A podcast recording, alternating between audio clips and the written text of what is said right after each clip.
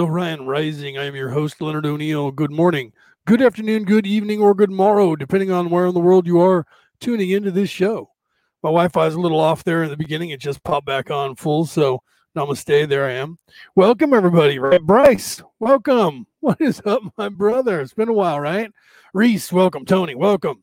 Denise, welcome. You give me a shout out in the chat. Otherwise, I don't know you're here. See, now my Wi Fi is dipping down again. So it was perfect, and now it's it's dipped down a little bit. So I'm probably coming in all squirrely, but now it's back. So we'll, we'll we just got to deal with it. I got the military flying around. I got you know uh, uh, four international air st- air stations here within 25 miles of me, and they all fly out this way, right? Unless they're heading south, right? So if you're going up north or uh, to you know over up into the mountains, they come this way, right? So I end up having problems. Jacob, welcome, my brother. What's up? Sounds good now, right? Sounds good on that end. All right, good. Doing good now, Bryce says. Got a divorce last year. I remember you were working on that, right? That was all squirrely. glad to catch up on the show. Hope you're doing well. I am. Thank you, my friend. Uh, glad to have you back. I remember you were having issues and, and you were going to get a divorce, so you did do that. You said you'd be back and you made it, brother. Welcome. I'm glad you made it through that. Uh, hopefully things are going well for you, right? I mean, you know, I'm me, right? I'm I'm I'm going through a divorce too, but I haven't we haven't actually filed. We did, right? But that was like three years ago. I think you remember that. We talked about that. So I'm still married to the woman I'm married to, even though we're we're we're split up and have been split up for five years. we're still legally married, right? so I, I, remember I know what you're going through, buddy. Right. So okay, it's Friday night. That means alien interview, Roswell interview uh, from 1947. The government claimed it never happened. Uh, they claimed that this nurse um, never existed, and I remember uh, uh, going through as I was, you know, growing up and learning about UFOs and trying to do all the research and find all this stuff going on. I remember I remember hearing about this nurse more than once, and uh, then there was a I think they even uh, on the History Channel or somewhere on some documentary mentioned her and how the government claimed she never existed and gave her the Bob Lazar treatment. We don't know who that person is. She never worked here. We have no clue. And in fact, that person isn't even in the military, yada, yada. So just before her death a few years ago, she took all the information that she had and she turned it over to a uh, to a reporter who put this whole uh, thing together. This video is four hours, and um, we've been breaking it down. Today is part 18, the 18th week of us breaking this down uh, and uh, talking about it. And you know, I don't doubt that this is a real alien. However, I doubt her intentions and um, some of the the lies that she's making up. So I'm pointing out that stuff and also trying to glean um, her real motive and and who she represents. Uh, in the background by what she doesn't say or what she does say. And you guys know all that if you've been here before. So share this out, share this out, share this out. I believe that this is a, a real uh, alien, not an interview, because uh, interview suggests that there's a question and answer session, and there really isn't any of that going on. She refuses to ask or answer any questions by what she calls the gallery, quote unquote, with my fingers in the air. Uh, and that's the CIA in the next room. Right. So, um, right. So Bryce, so Bryce with an update, Bryce said, yeah, I remember that. Uh, remember those things. Uh, they're, they're a lot better. Good. And I got my kids full time. Rock on, brother right? So you share to a, sh- a few friends. Hope they get to the views. Thank you, Tony. I hope so too, right? Uh, this is some good stuff that we're talking about. But those people who are supposed to show up will, right? Those people who are supposed to be here will uh, find. I, I do that with everything. That's why I don't worry about uh, trying to get ratings. If I wanted to get ratings, I wouldn't be talking about any of the stuff I talk about, right? If I was trying to be a rock star, I would not talk about spirituality, nor would I talk about politics, nor would I talk about aliens, right? This is all. Those are the three dead subjects that that get you killed. People run away from you. You're a lunatic if you do that, right? So so me talking about this kind of stuff isn't isn't for the mainstream. They're not ready for it. They don't want to hear about it right now. They're afraid. They're scared, right?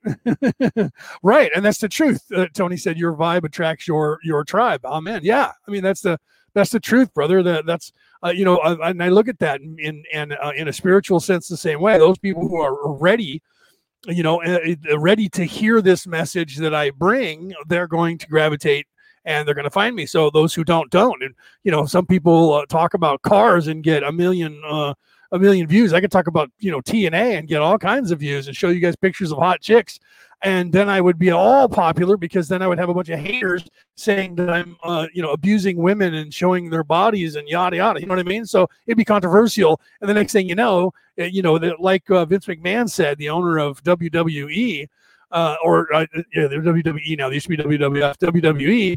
Uh, all press is good press. So if they hate you, they're talking about you. If they love you, they're talking about you. It's when they don't care about you that you drop off the face of the earth. That's why movie stars, actors, and people do outlandish, stupid shit to get themselves in the news. If they're talking about you, whether it's good or bad, they're still talking about you, right? So I could do that and create controversy, right? right, but I but I don't do that, right? So I, I end up doing uh, you know other things. Now we have uh, somebody speaking in Spanish. I'm gonna have to translate that to find out what he's saying, right?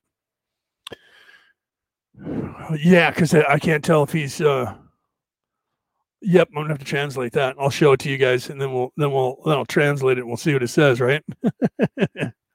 he's saying, "Ladies and gentlemen." So I, I, think he's I think he's trying to to uh, let's let's go to Google Translate and see what it is that he actually says there.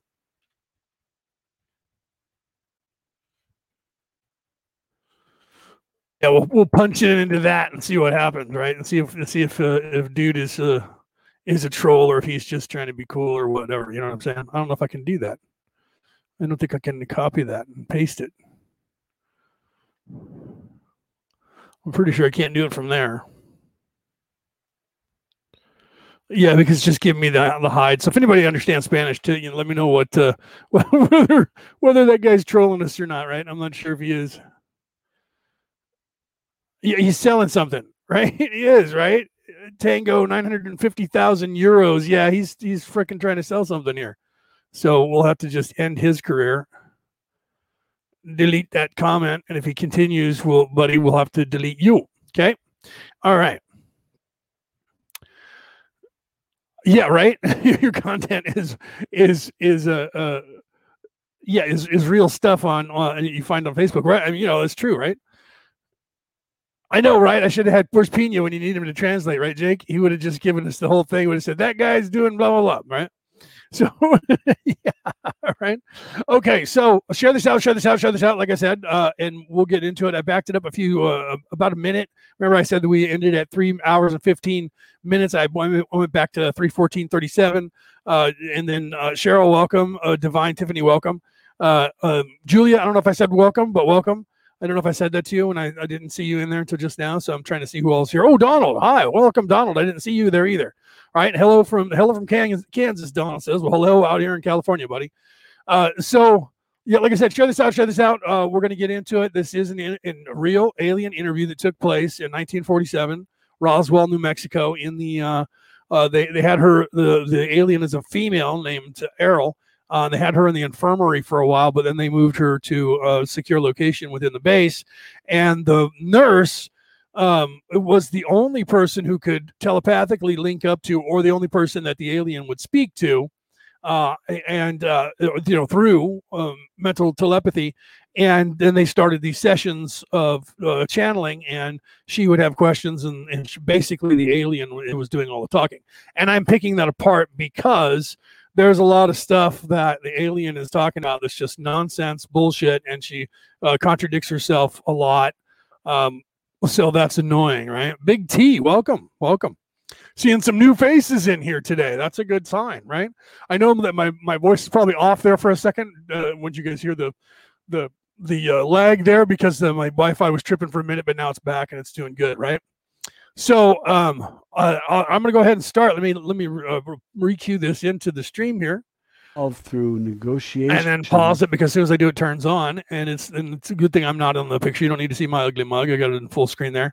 So uh, like I said, the the um I backed it up a few seconds so that you can get the gist of what she's talking about. Now I know that it's a male. Uh, I don't know if it's a human or if it's a computer that was reading this. It's pretty fluent, so I think it's a guy because he snorted a couple of times and giggled a couple of other times. And you guys last week thought it was me that snorted. And I was like, did he just snort? And I rewound it and I was like, look, I'm muting my mic. You can see that. That wasn't me. He snorted.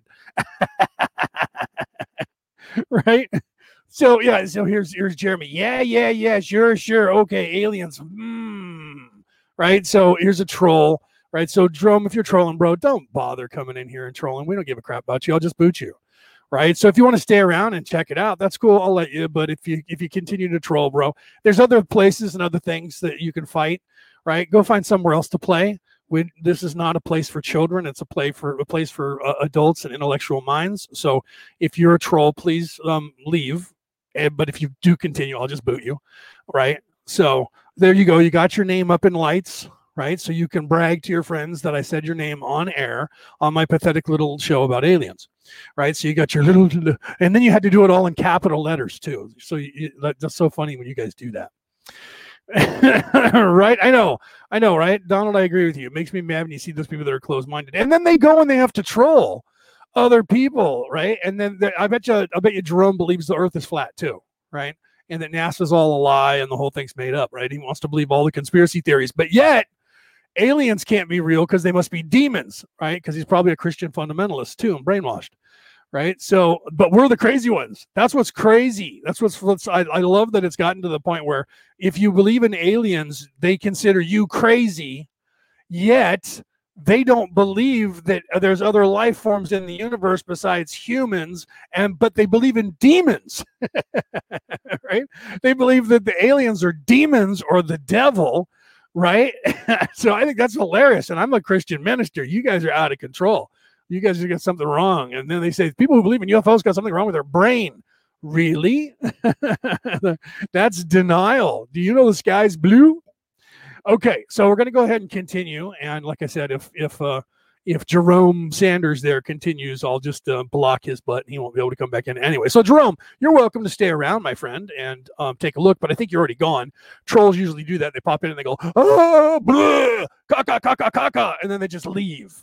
And then they usually block the guy that they trolled on, right? And they think they had they, this is game that they do all day. Their life is so pathetic that all they have in their life is because they have obviously no control because somebody obviously uh, beats them and controls them and treats them like shit because people who are bullies are being bullied always 100% so if he's a troll then he's got something wrong with him and um, he can't help himself. He has to troll and to him he's laughing and with this you know the evil snicker i just went in there and trolled them. Yeah yeah i trolled them. Yeah i'm out of here. I told them. And then he's gone right? And then nobody remembers him. He's like that kid who they sent to go and get achilles uh, and he said to Achilles, That's the biggest man I've ever seen in my life. I wouldn't want to face him. And Achilles said to him, That's why history will not know your name and will not remember your name, is what he actually said. And no one to this day knows who that kid was, but they know the account of it because Achilles told the account. People can say he made that up, but some people say that we made up Achilles and that he wasn't real either. Anything that's not now, right, happening now, we can put a camera on. Everybody trolls it and says, well, there's no definitive proof that that guy was alive ever right? We don't have his body mummified somewhere, but that's because they burned mummies when they found him. So if they did find Jesus anytime before uh, 1895, somebody probably burned his ass for firewood. Think about that in the realistic sense. All right, let's continue with, or start, continue because we're on week 18, but start for today, alien uh, interview. Now that we got the trolls out of the way for the day, the children are gone to bed now, so the adults can now have a conversation. Here we go between ourselves and other companies. The negotiations usually resulted in compromises requiring further modification to our creatures or to theirs, or both. This is a part of science or art you call eugenics. In some cases, changes were made in a planetary environment, but not often, as planet building is much more complex than making changes to an individual life form. Coincidentally, a friend Right, Julie. Uh, Julie said, "I put it up on the screen. I'll read it for you guys on the MP3 file." And he has no clue what the discussion is actually about. Right? We're, we're actually discounting said alien interview. Judge much? Right. I mean, he doesn't even know what we're. He's like, "Oh, aliens," and then he runs away, and he has no idea that I'm cutting apart what the. I would. He would probably agree with our assessment of what's going on. This, you know what I mean? Which is hilarious and but no, he doesn't even know that. He just saw this uh, alien interview. Oh, here we go, aliens. I'm out, and he's looking for anything else that's alive that he can control. That he control. He has no no life, obviously. People who troll don't have a life. That's their life. They're like, I'm gonna have like 45 nanoseconds of fame when I tell somebody off and block them and run away before they can even say anything to me or block me. Ha ha ha! Told them, right? Never see him again because he blocks you. But but he what he had he told you it's hilarious. Okay, here we go.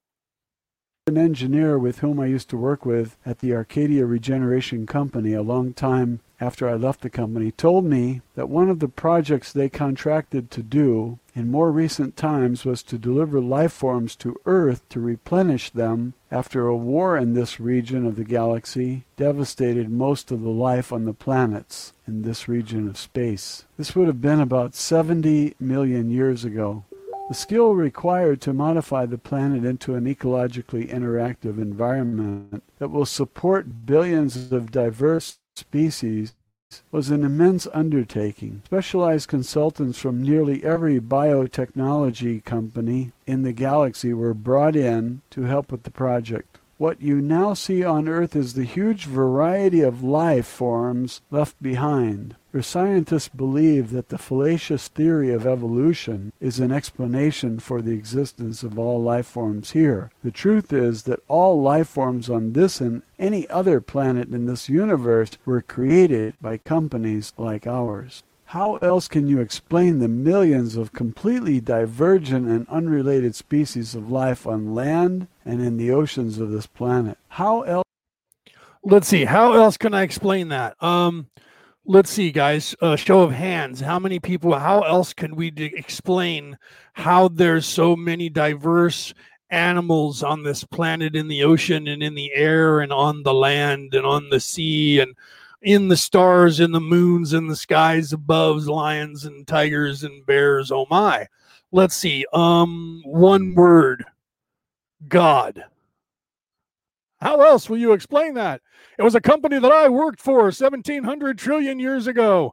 And this person who's been alive for 1700 trillion years, right? Again, has the has the language, the understanding and the wisdom that I have. In fact, I would wager that those of us in this audience probably have more. Yeah, yeah, Donald, God. wait, wait, Jacob, the Anunnaki, right?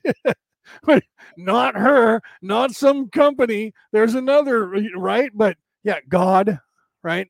Now, the Anunnaki didn't exist, Jake. Just so you know, there's no such thing as Anu- as the Anunnaki, right? And and uh, and everybody who says the Anunnaki, I refer to them always to the to the linguistic translations and those people who have uh, licenses as linguists who actually understand Mesopotamian language uh, and have actually translated it, and they're fluent in speaking it, reading it, and writing it, and they will explain to you that the word Anunnaki, what you think is Anunnaki, as in well, two words, those from the heavens came to earth, um, is a mistranslation, right? It's a mistranslation. The word Anu is not in the Mesopotamian language whatsoever, okay? But it is in the Arcadian language, which is a, a you know a Greek group of people that uh, existed at the same time as Mesopotamian, slightly further east.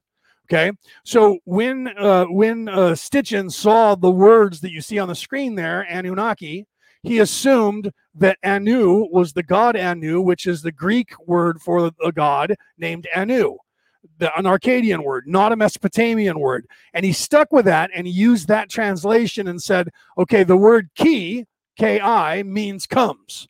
So the word Anu must mean the god Anu, and and then you have the na right? And so he then translated the na as uh, as uh, uh, as actually uh, you know comes down or comes to or arrives at. And then he took that liberty to say anunnaki were those from the heavens came and from that ancient aliens the guys in ancient aliens created an entire species of people saying there was this god anu and the people were the anunnaki and that meant the God from heaven came to earth. The actual translation of that word is two words, right? Is is not three words, it's two words. It's actually Anuna and the word key. Okay. In Mesopotamian, there is a word that is Anuna, and that means royalty, the prince or the king, not a god, not somebody from off of earth, but somebody from the palace.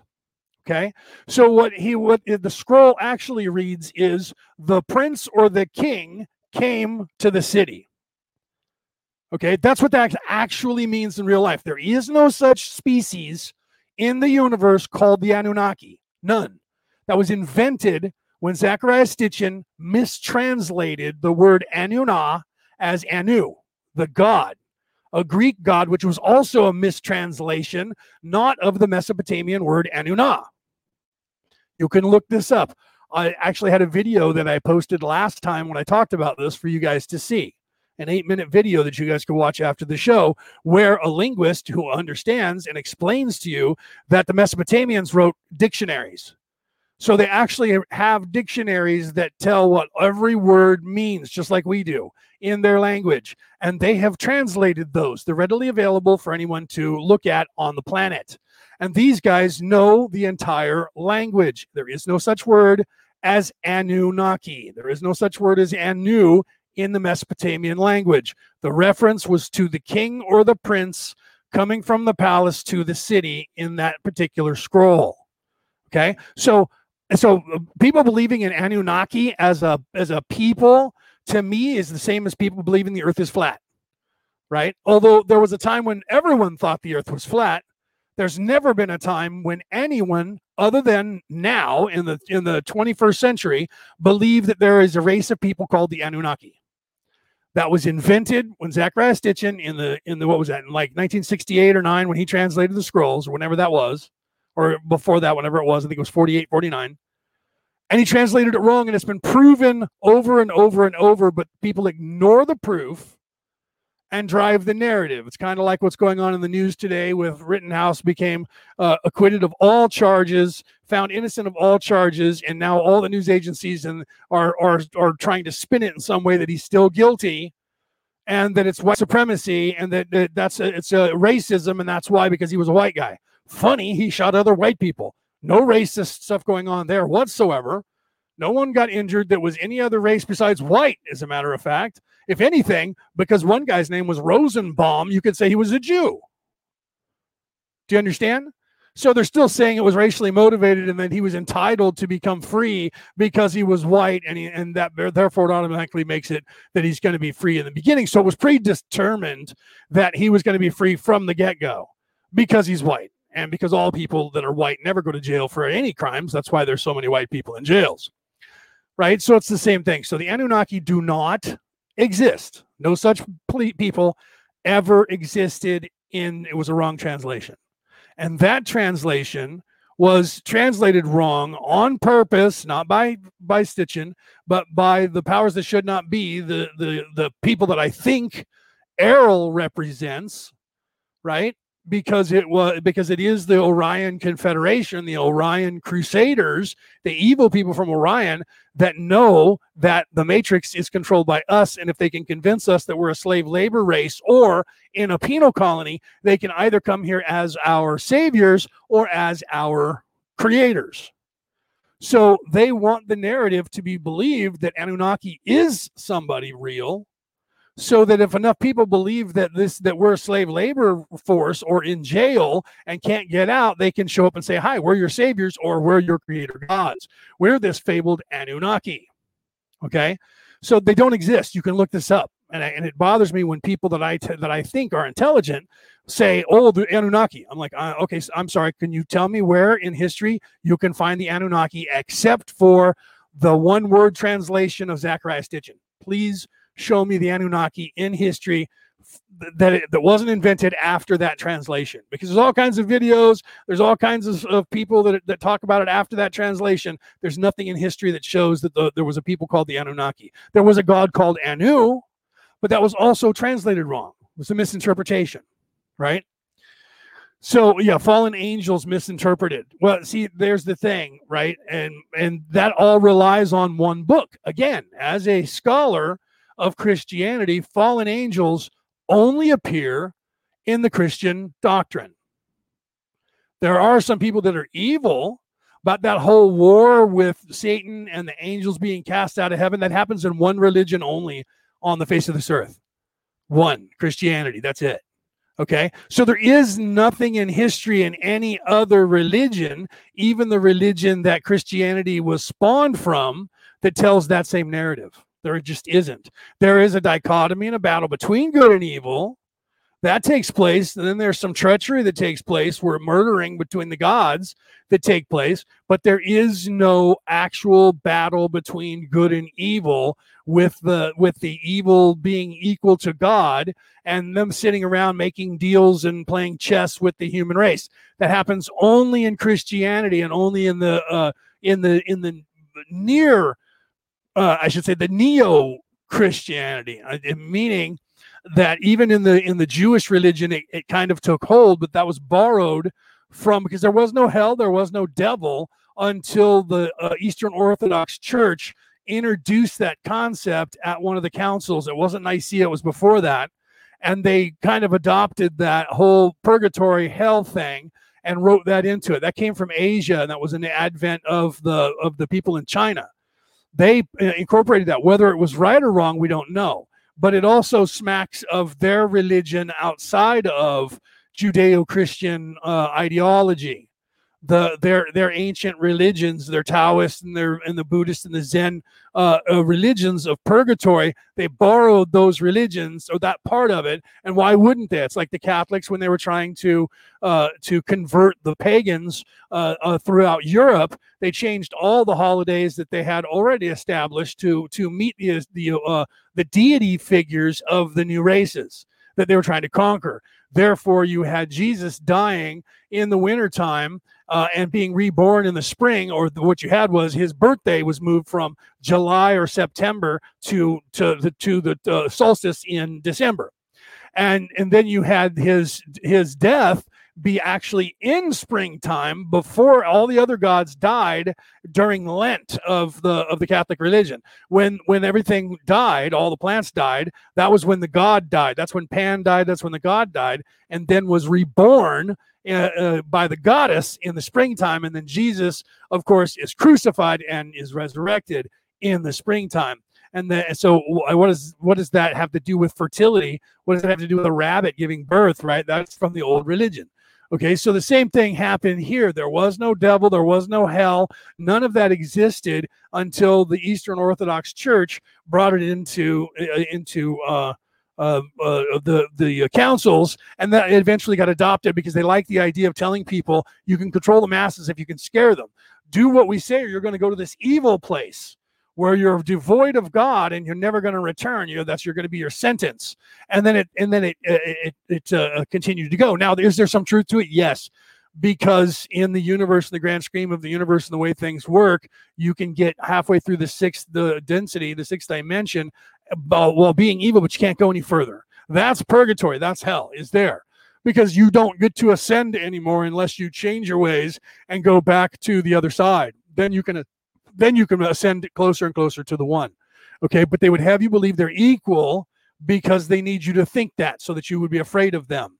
Or it's also more attractive if they're equal and you have a tendency to be a little darker. You might go down the dark path because you think, hey, I can become the devil someday and be equal to God.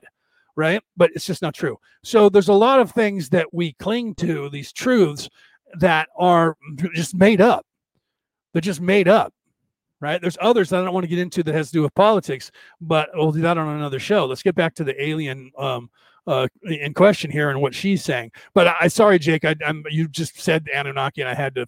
I'm sorry, buddy, that I had to to put that out there. It's sort of like a one of those things that bugs me when people go the Anunnaki. I'm like, really? Where where are those people? Show me in history where they lived. There is nothing. It's all just created by and after Zecharia Sitchin's interpretation of Anunnaki those two words, which he translated wrong. It's just like Dan Brown pointed out in uh, in uh, the Da Vinci Code that the word Holy Blood, Holy Grail, right? If you have the words Sangreal as one word, it means one thing, and if you split it into two words, Sangreal, one means DNA, bloodline. The other means uh, means uh, holy blood right? And so one means holy DNA, one means DNA and uh, and descendants, and the other just means that Jesus is, was was holy. So they want you to believe that Jesus was holy and not the other way around. But what if that's what they were actually trying to tell you? That Jesus was a royal bloodline, meaning he had descendants, right? We don't want to get involved in that, but he had to have a wife to be called a uh, a, a, a teacher, and that's what the word rabbi translates into into English. So that you know, they so just so you know, I mean, there's my my my uh, religious doctrine, right? I, I, you know, you know, I didn't get just uh, uh in, you know ordained as a minister without any kind of uh, learning and teaching about the religions of the planet. I've spent my entire life learning about those. I don't know everything, but I know quite a bit, right? yeah, Donald says, "Man, you're deep. I love to hear your opinion. This is the first time I've heard you. Well, thank you for being here. Uh, you should hear my Wednesday show because that's all about spiritualism uh, on Wednesdays. This one, I, I kind of get into it because it has to do with you know the whole alien thing and everything that's going on. Everything goes back to that. I mean, I'm good. I'm going to be talking on the 27th uh, we're going to do a promo uh, coming up on Tuesday of next week at 3:30 my time, unless we change the time. They've been hammering that out online. I'm going to have all the guest speakers that are going to be speaking uh, on the show.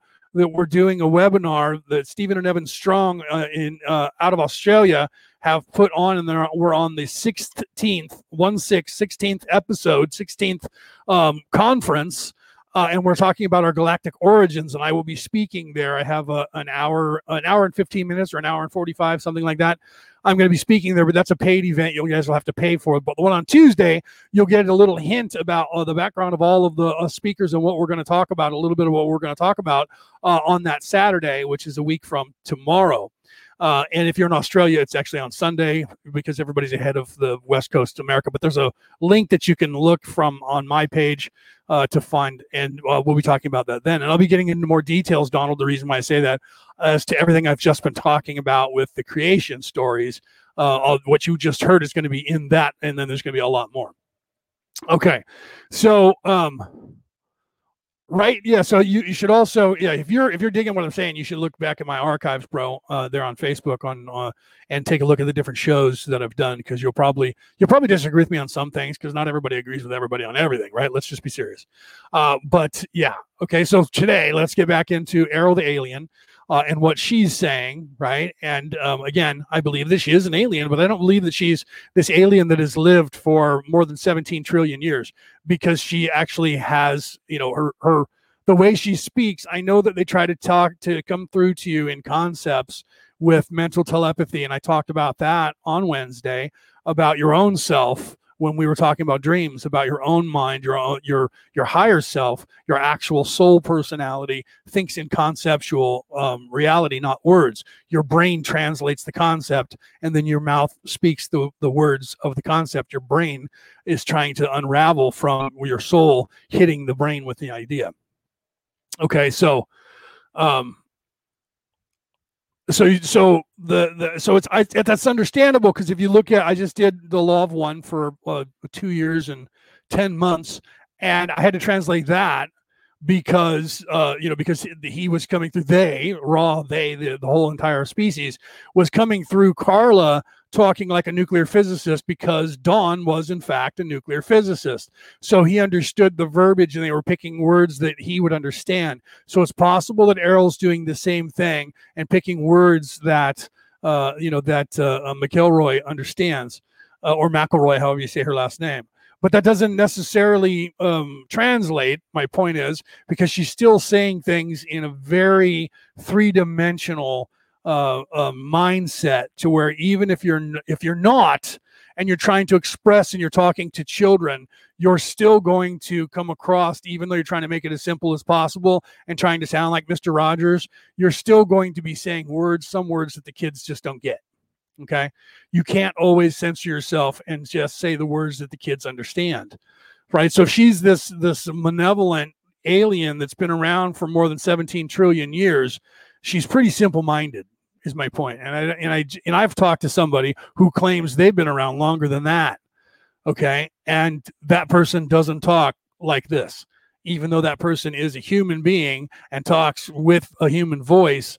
That person still tends to talk kind of cryptic and and kind of over your head in some ways, and that's hard to do when when you're talking about religion or or the history of the religions on the world and off world. To me, because I've studied that and I've, you know, not just the religions here, but all of the religions that we can find. And I'm constantly looking further and further back to find other, uh, in, you know, other doctrination and other uh, religions or, or spiritual uh, thoughts uh, and a concept from around the world. Okay, let's continue here else can you explain the source of spiritual animation which defines every living creature? To say it is the work of God is far too broad. Every IS-BE has many names and faces in many times and places. Every IS-BE is a God. When they inhabit a physical object, they are the source of life. For example, there are millions of species of insects. About 350,000 of these are species of beetles. There may be as many as a hundred million species of life forms on Earth at any given time. In addition, there are many times more extinct species of life on Earth than there are living life forms. Some of these will be rediscovered in the fossil or geological records of Earth. The current theory of evolution of life forms on Earth does not consider the phenomena of biological diversity. Evolution by natural selection is science fiction. One species does not accidentally or randomly evolve to become another species, as the Earth textbooks indicate, without manipulation of genetic material by an IS-BE. A simple example of IS-BE intervention is the selective breeding of a species on Earth. Okay, so this is where we had actually stopped going into into chapter 10, but I wanted to go back to that of what she had said there because she claims that all life forms that were ever created have already been created and it was by these companies way back when. And now it looks like uh now it looks like you know she's claiming she worked for one of these companies as well, right? So so we have so we have that. So now now she would know a little bit more if she did work for one of these companies right? So then she would know a little bit more about the companies. However, I, st- I still don't tend to buy that the that see uh, the only way that you can buy what she says is that there's no life forms in the universe uh, except for the ones they built. The only way you can accept that is is to accept her ideology of of no God, her her concept of uh, of uh, uh, atheism. Then, if you if you you know there there is no uh, creation in the universe, well, then she doesn't answer the question. Well, then how did you get here? How did we get here? Early on, she just kind of said, because we're here. Do you see? No, no backstory, no creation story, just we were already here and we are actually the gods. I'm not afraid of any gods because I'm a god. And this is what we did, and we created everything that's in the universe, and that's why it's here. So the universe somehow was created, but they're not taking they're not taking credit of creating the universe. They're just taking credit for populating all the animal species of the universe. But yet they have to conquer the universe to have their people in control, which would suggest there's origins of a species that they didn't create because they don't claim to create any IS-BEs. That's what she calls a human or a soul, a person who has a soul. Okay, so now is she claiming that the entire universe was populated with souls, yet we had to have had a lower form because we have lower forms now? And she didn't claim that they created the lower forms, just the animals and the plants, but not the human souls. So were we always energy and then after the the creation of all these plants and the ecosystems all over the universe then all of a sudden we started descending into these places to live there in these places and experience that stuff she doesn't claim any of that so there's just this entire missing portion of her idea of reality that she's just not telling us why. She won't answer any questions so nobody can cross examine because I would say, well, then how did it all start? Where did you come from? Who created you? Who created the person who created you? Let's keep going back further and further. I had this conversation with somebody and she wouldn't let me get to the beginning. I kept going further back now. Go further back. Further back. Who created that person? Someone had to create that person. How'd that person get here? And okay, now go back. Oh, you mean like the sub god? Okay, keep going. Keep going. I want to go further back. Eventually, you're going to get to the source. I don't know why you won't just jump to the source now. That's what I said to her. I'm telling you, jump past everything and go to the very first creation. Uh, oh, well, that would be the demigods. Wait, so now you're saying there's something above that. So you didn't go to the creation. You went to below that. Why is it so hard for you to go to the creator? Go to the creation when it all started. Everything came out of nothing. So there's a nothingness. Who was the nothingness? There has to be something there. And she would never go there. But she claimed that, you know, she is one of these gods that has been around. She's I'm creation source. Like, oh, so you're the creation, but yet there's people older than you, and there and people that are were born before you. Therefore, you're not the source because they're older than you. So then, so you didn't create everything because they were already here. She didn't like to hear that. Right? She didn't like to hear that. So, okay. So the same thing here with Airl. Airl just won't talk about that. Right? Right. She is a little off. Donald, says, I can't roll with that. She's a little off. She is. She's hiding shit. She's claiming that they don't know how to get us out. They want to go there. Go back and listen to the older episodes, and you'll hear me bitching about that too. Okay, so she, so the, she's leaving stuff out intentionally. When you leave something out intentionally, you're lying. It's a lie. It doesn't matter that you said the words that are, are a lie by omission. It's still a lie. You're not telling somebody something. That's one of the reasons why Rittenhouse was was actually uh, acquitted because they found out that there was a video that was perfectly clear that the defense knew about and had, but did not give over to uh, to the uh, defense attorneys. They gave them a shitty, shoddy version that was really, really uh, blurry, knowing that if they saw the actual video that was crystal clear, it would change the whole dynamic of the case. And they didn't give it to them, but they got caught discussing it uh, with the mic still on when they were live. And people went, wait a minute, what are you talking about? And they went, oh, what, what?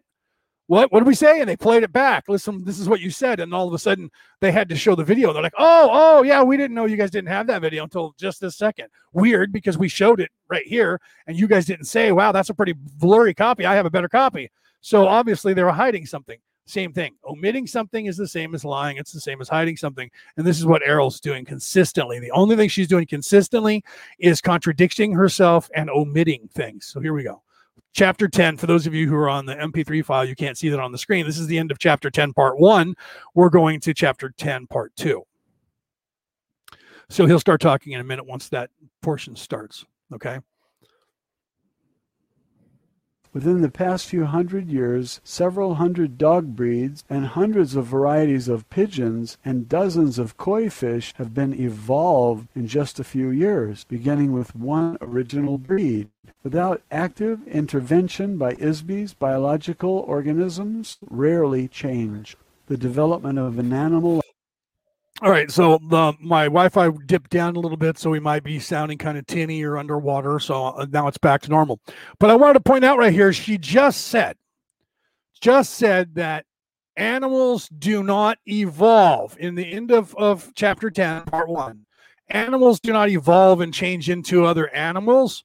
That just doesn't happen. She just said that koi fish have transformed into many different versions of koi fish just in the last 1100 years. So she just got done claiming, like three paragraphs ago, that animals do not transform and become a different breed of animal or a di- or more. They're only the animal that they have and then they die out. And then she just said koi fish have changed to multiple different ty- uh, types of koi fish. Literally, maybe two paragraphs after saying that, that you can't have, even though there's a hundred different kinds of beetles, or a thousand different species of beetles, they didn't all come from one species. Yet the koi fish just spawned themselves into several different species, and she's pointing that out. That's a contradiction in terms. You can't claim that that doesn't happen and then give an example of it not happening.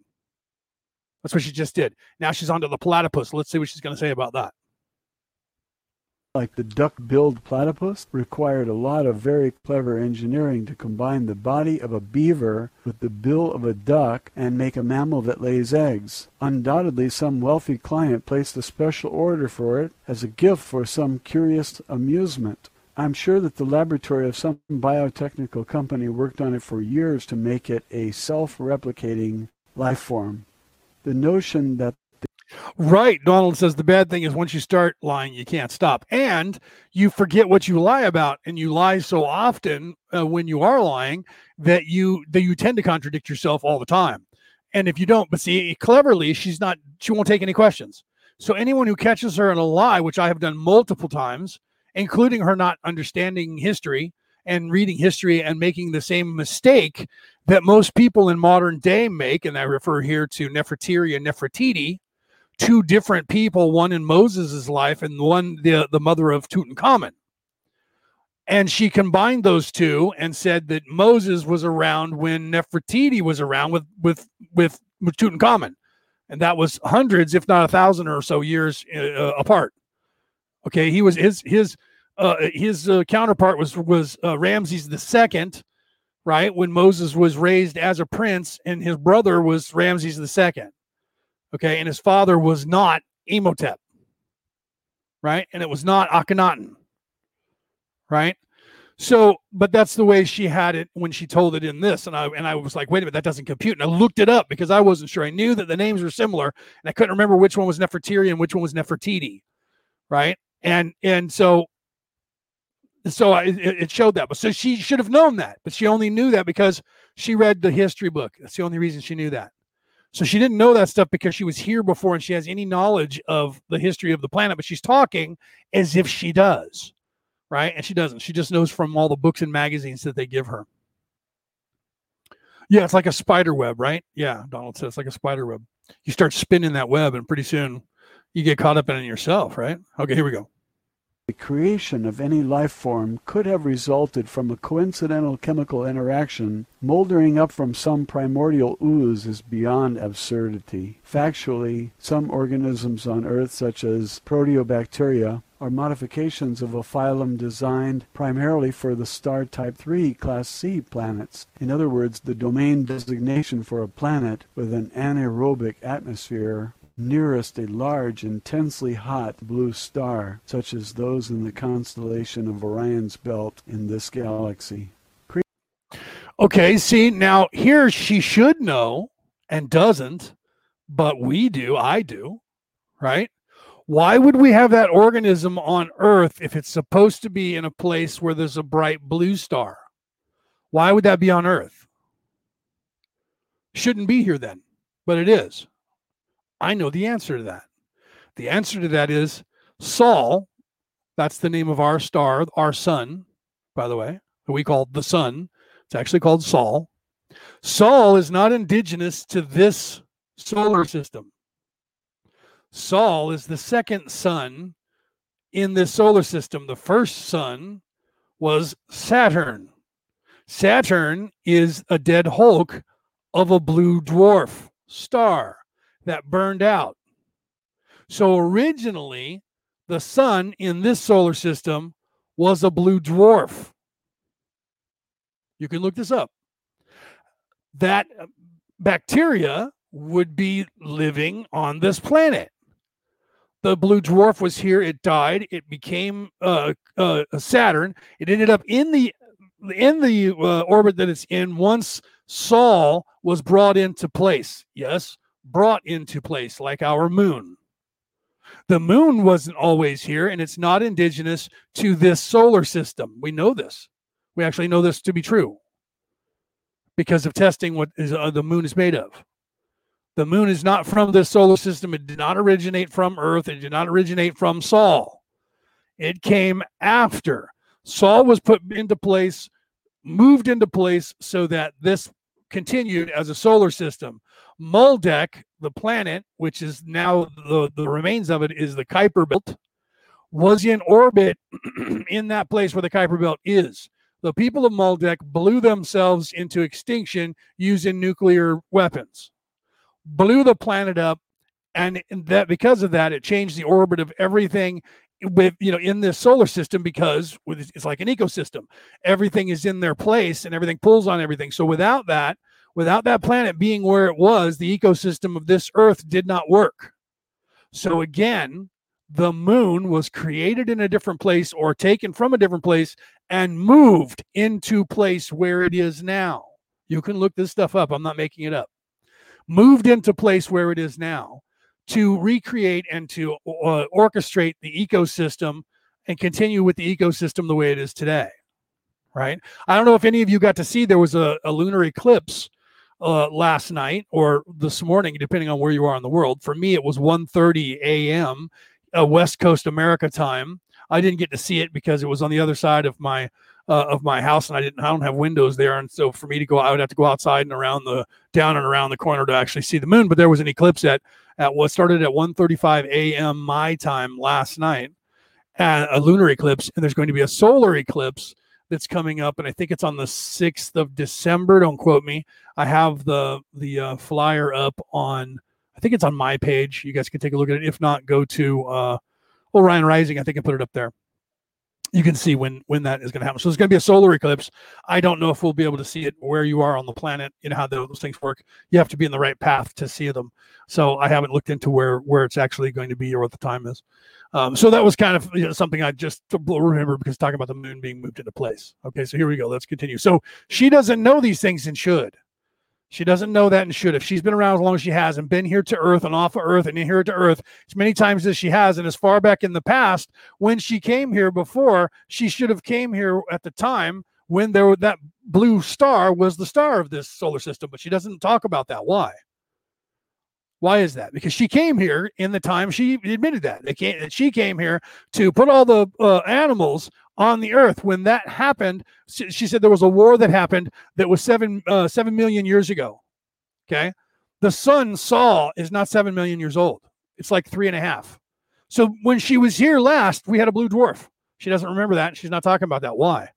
Because she wasn't fucking here. She's full of shit. Do you understand?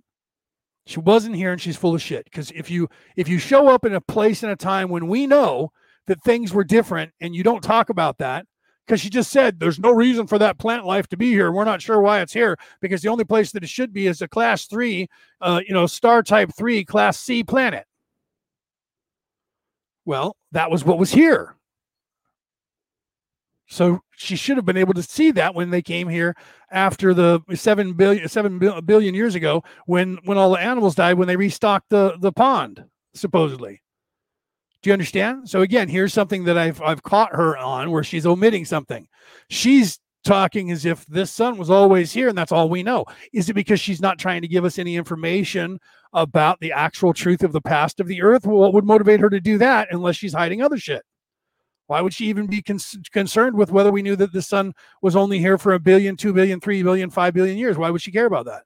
She doesn't care about us. We're just slaves. Remember, that's what she talked about early on. See, but that, that's not consistent. Why omit that information? Maybe because she didn't know it.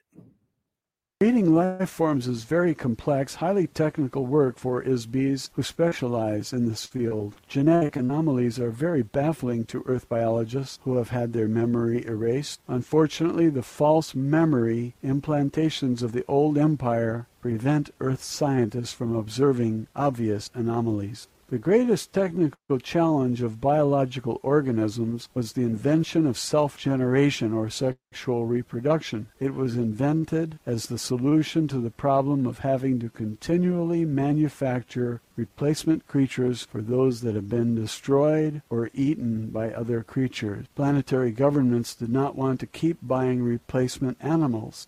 The Okay, so again I have to stop because early on when she talked about all the life forms in the universe that were ever created she said then that they weren't designed to procreate. And that and and that they the species just die out. Now she says well um, then what we did was we decided to uh, um, have we're getting tired of restocking the pond so they invented the the idea of allowing procreation uh, within the animals and that way they could sustain their own life yet Oh, and then that killed the industry supposedly for manufacturing animals. Not that some rich person would want a, a, a duck-billed platypus for them to create. It would keep them in business making new uh, and crazy and wild animals. No, no, apparently that doesn't exist either anymore because that was a passing thought. And there would be no reason, and the companies died out, and nobody knows how to make new animals anymore. And so everything's dying out and dying off around the universe, and nobody's making any new animals because they don't know how anymore because it was 7 billion years ago the last time there was a company that made those anywhere in any universe right? Well, that's weird that we didn't lose the species, but she's saying apparently there's uh, more species lost than there ever is now and ever will be, right? And so we're winding down into non existence of animals again, and nobody in the entire universe seems to care. Well, that would suggest that everybody in the universe doesn't give a fuck about anybody else in the universe. The only way that logic works is if you're in a society that are atheists who who don't believe that there is any kind of creation and that you deny anybody that believes that there is any kind of creation. It's the only way that that can work. So again, her entire story only works if you're under the assumption that she is the creator and that her and everybody that's like her are the creation, and that they're, they're so intelligent that they don't remember how to make animals anymore. That's a 3D thing, bro. That's a 3D thing. If I've been around for like 12 trillion years, I'm pretty sure I'm going to know how to do everything. Right? I've only been on this earth for 54 years and I can hunt, I can fish, I can grow food, I can I can cultivate things, I can run uh, stores, I've done that, run companies, right? I have done so many things. People say you can't possibly have done that in your lifetime and you got to be making most of that shit up in 54 years just on this earth. I wrote a book about how to survive on this planet with nothing. Right? I make bug out packs in in freaking Altoid cans to put in your pocket so that you could survive just on that. Okay? If I if I could learn all the skills that I've learned in my lifetime in 54 years, and people on this earth go, dude, you can't possibly know all that shit. And there's many, many millions of other people that you talk to that they're like, I know this and I know that and I know this and I do that and this and this. And people go, you can't possibly do that. And they're like, why not? Because you can't. Right here's all the paperwork that says some other person said certified that I know what I'm talking about, right? And and then they go, oh well, those are probably fake too, because they don't want to believe that you have any skills. But if I can learn this shit, you guys can learn this shit and we can all learn all these things in our little teeny short lives. Why is it that no motherfucker that's been around for 12 trillion years knows how to fucking make an animal? It's because that's in her society only. That's why. In her society, there's no talk of God, there's no talk of uh, any kind of creation, there's no talk of anything after death. You just are forever, see? Oh, and by the way, humans are too. You guys just don't know it, and and we can't let you because in the, if all of a sudden you'll like grow up and realize, wait, we're not supposed to be locked here in this little prison, and you can't stop us from getting out. That's the worry. Well, then that suggests that this is an easily escapable freaking uh, a playpen for children with no one watching it. Right? Donald says if you can't learn something new every day, then you get stagnant. Yeah. So are we to believe that her entire species is 12 billion years stagnant? I mean, that's possible, but if so, they're not any good to us. We, the lowly little teeny human being caught in this supposed prison, are more diverse than a being who's been around for 12 billion years. Think about that. Think about that. Okay, so I'm supposed to buy her shit as the gospel, and she's telling me this stuff, and what I'm hearing is somebody who's sitting at a desk somewhere controlling a drone. She's in a 3D body. She's not a fucking a benevolent 12 billion year old being that's only light that is possessing this this uh, little robot body that she's in, this gray alien robot body. I think it's a drone, yes, but I don't. I think she's sitting in a fucking uh, uh, RV somewhere with a bunch of other people in military costumes of some sort from their little Dominion uh, expeditionary force, a space opera and she's sitting there with a little microphone hooked to her head watching a video screen and all she has to do is hit a button and and then she checks out from the from the alien which she does at the end she checks out from the alien and she doesn't get captured okay so i don't believe that she's been around for uh, 12 billion years if, if, is it possible yeah anything's possible but if she's the best that the domain has to offer and 12 over 12 billion years old or trillion she said she was 12 trillion years old so 12 trillion years old, and she can't, and she doesn't remember how to make animals when she used to make them. She said no one knows how to make those anymore. Well, you worked for a company that made those. You just said that to us. But earlier on in chapter two, you said no one knows how to make those anymore. So you forgot? Is that what you're trying to say? You forgot after after 12 trillion years? You for, you don't remember how to make okay, so what do you see now then? Well, that's something that happens here on the planet Earth with our brain. So she should know this stuff and she doesn't. So again, she's contradicting herself and I'm catching it. Right? Here we go. Let's continue.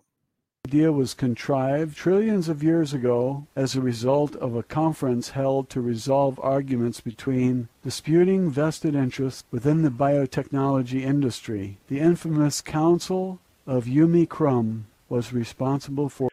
Denise, she is pathetic, but I'm still going to wring out information from her right? Without her knowledge, because this has already happened and she can't stop me when I can stop the tape and I can pick apart and we can all talk about it and brainstorm what's going on in her little head, right? So we're going to be able to glean uh, my Wi-Fi is dipping down again, so I need to be careful. That might be the algorithm from the things that I'm saying, right? So, so let's uh, let's talk about Chevys and Fords. Yeah, yeah. Did you guys see the news Ford that came out? That Chevy's coming out. It's going to be pretty badass. Going to make the Ford look like they're useless, but Ford's coming out with a brand new electric uh, Ford Bronco, right? And as soon as I do that, guess what? Now I have full, full, full uh, uh, uh, Wi-Fi again. See, change your change your rhythm.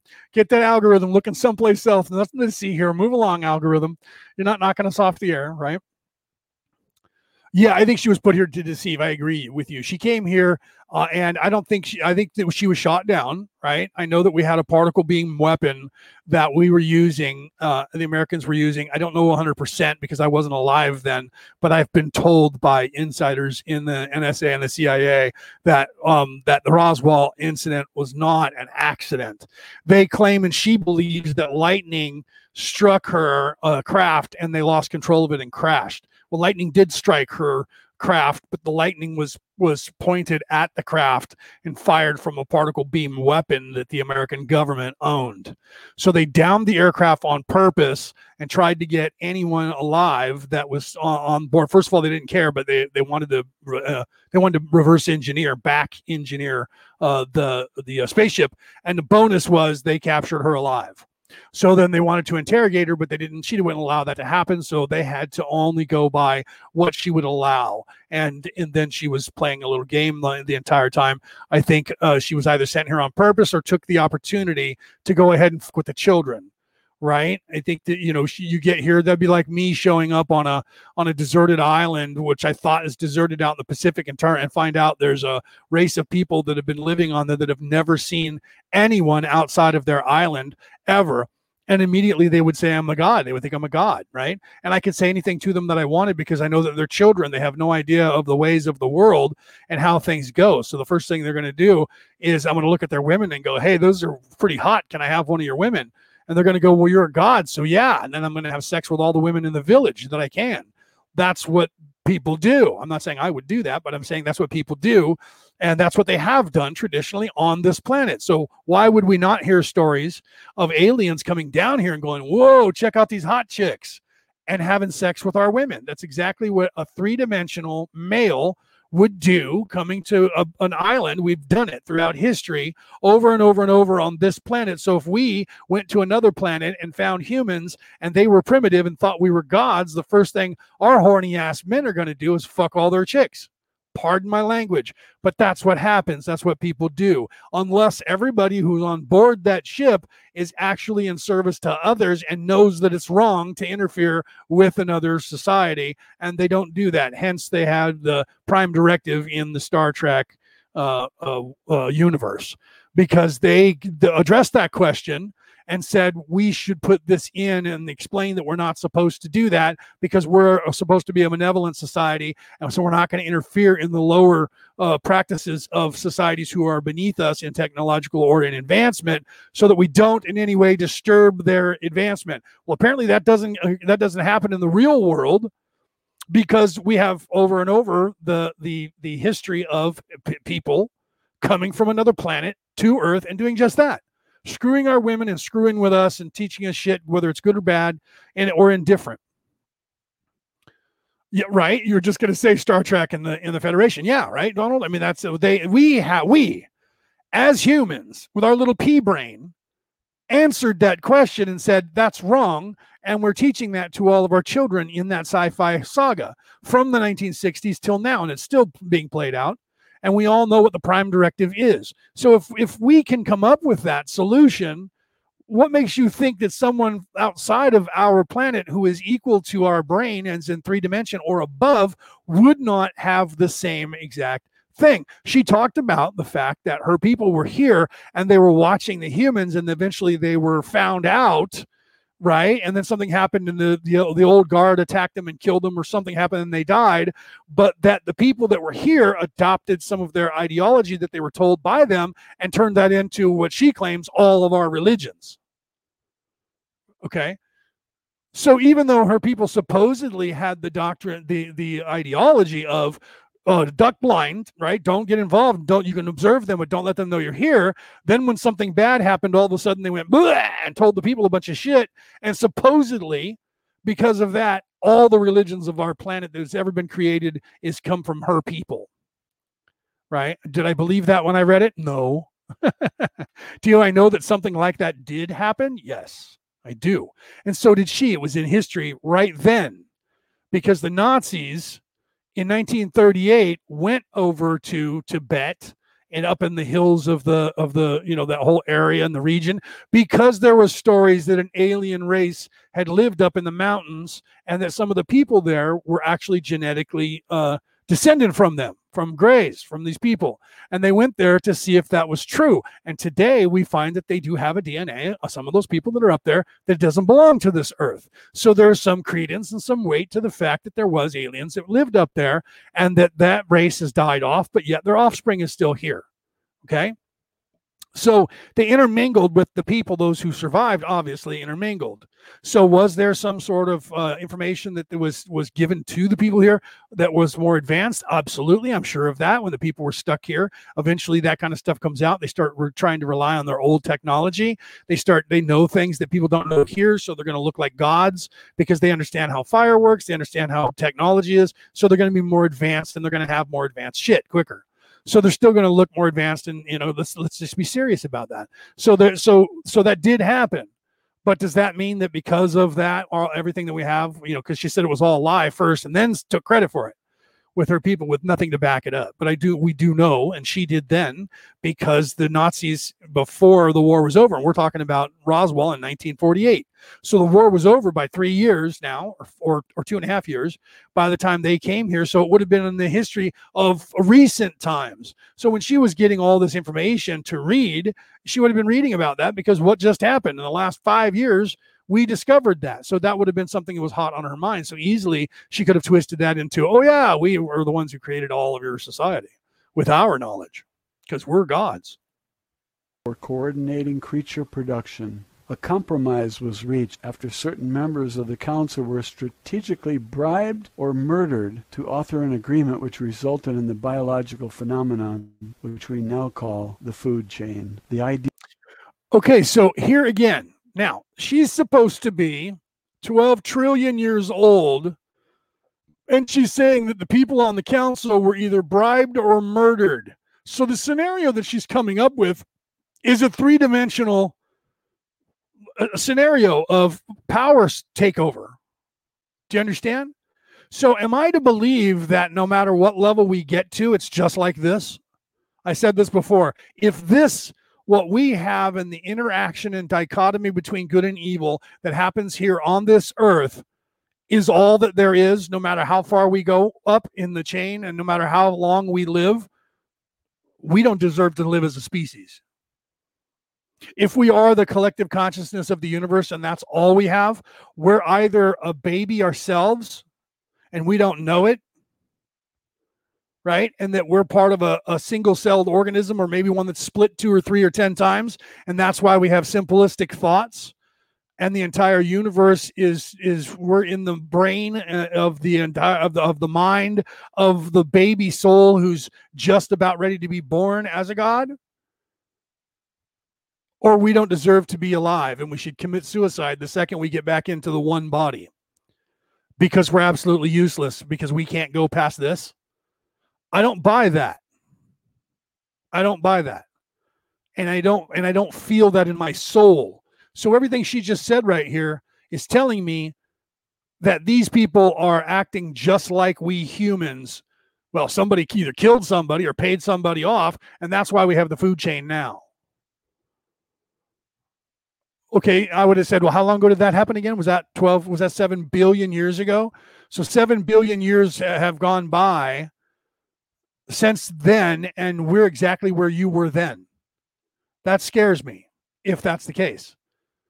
Right? Because she says she's 10 trillion years old, but 7 billion years ago, they were acting just like we act now. And in fact, she's on an expeditionary force that is invading and launching an attack from our solar system to the center of our known universe That's a very three dimensional flying with spacecraft and attacking someone. For someone who complain who says claims that she's that she's energy and that she's been around for 12 trillion years. That's very low minded thinking and very three dimensional thinking and conquering and conquering people physically for someone who has been out of body as just light for about 11 and a half trillion years. Do you understand? Right? Last words we live to ascend spiritually. Yeah, right. And then Donald has to go. He says, I'll be back. Okay. Please come back. Great topics and discussion. Yes. All right. So let's continue here. So, so again, now the ecosystem is in place and someone was murdered or bribed so that the ecosystem would happen. And but she's not telling us when that took place. Let's see if she does. Idea that a creature would need to consume the body of another life form as an energy source was offered as a solution by one of the biggest companies in the biological engineering business. They specialized in creating insects and flowering plants. The connection between the two is obvious. Nearly every flowering plant requires a symbiotic relationship with an insect in order to propagate. The reason is obvious. Both the bugs and the flowers were created by the same company. Unfortunately, the same company also had a division which created parasites and bacteria. The name of the company roughly translated into English would be Bugs and Blossoms. They wanted to justify the fact that the old valid purpose of the parasitic creatures they manufactured was to aid the decomposition of organic material. There was a very limited market for such creatures at that time. In order to expand their business, they hired a big public relations firm and a powerful group of political lobbyists to glorify the idea that life forms should feed from other life forms. Welcome, Wayne forms. They invented a scientific theory to use as a promotion gimmick. The theory was that all creatures needed to have food as a source of energy. Before that, none of the life forms being manufactured required any external energy. Animals did not eat other animals for food, but consumed sunlight, minerals, or vegetable matter only. Of course, bugs and blossoms went into the business of designing and manufacturing carnivores. Before before long so many animals were being eaten as food that the problem of replenishing them became very difficult. As a solution, Bugs and Blossoms proposed, with the help of some strategically placed bribes in high places, that other companies begin using sexual reproduction as the basis for replenishing life forms. Bugs and Blossoms was the first company to develop blueprints for sexual reproduction, of course. As expected, the patent licenses for the biological engineering process required to implant stimulus response mating, cellular division, and pre programmed growth patterns for self regenerating were owned by Bugs and Blossoms too. Throughout the now, I, I do want to point out, okay, that this entire concept that she's playing out about corporations and companies making all of this insects and all the plants and all of the everything across the entire universe. Now, that could actually be the only way that that can actually fit would would be twofold and this is here again with the dichotomy once again. Either there is no creation and that's why as i explained earlier or my theory of of all of us just being and raw explaining the same that we're all in the mind of the creator. And this could be a scenario that was invented in the mind of the creator to explain how all of the animals were created as a metaphor for itself now i say that from from the perspective of if I'm daydreaming and I'm the creator, and I in my mind imagine a, a, universe, then you have to imagine all of the stuff in the universe. But you also have to then, if it's if it's just being started, it doesn't make sense for me to just go and then every possible animal that could be put into place. You have to have somebody to, to help you design all of the animals. So I would then create in my mind some scenario and create other characters in my mind who would then be helping to create, to come up with independently all kinds of life forms. So it is possible from that perspective that this in her reality, her thinking, there is no because she doesn't believe in a in a creation or or a collective consciousness that well this just happened and that's how they all got here. Again this would be her reality getting in her own way. She doesn't believe and most of the people that she works with or for they're an entire uh, uh, conquering race. So one of the requirements would have to be that the only way you can join our club is that you have to be like-minded thinking. Because if you're not, we're going to put you in jail someplace because that's what she's already stipulated.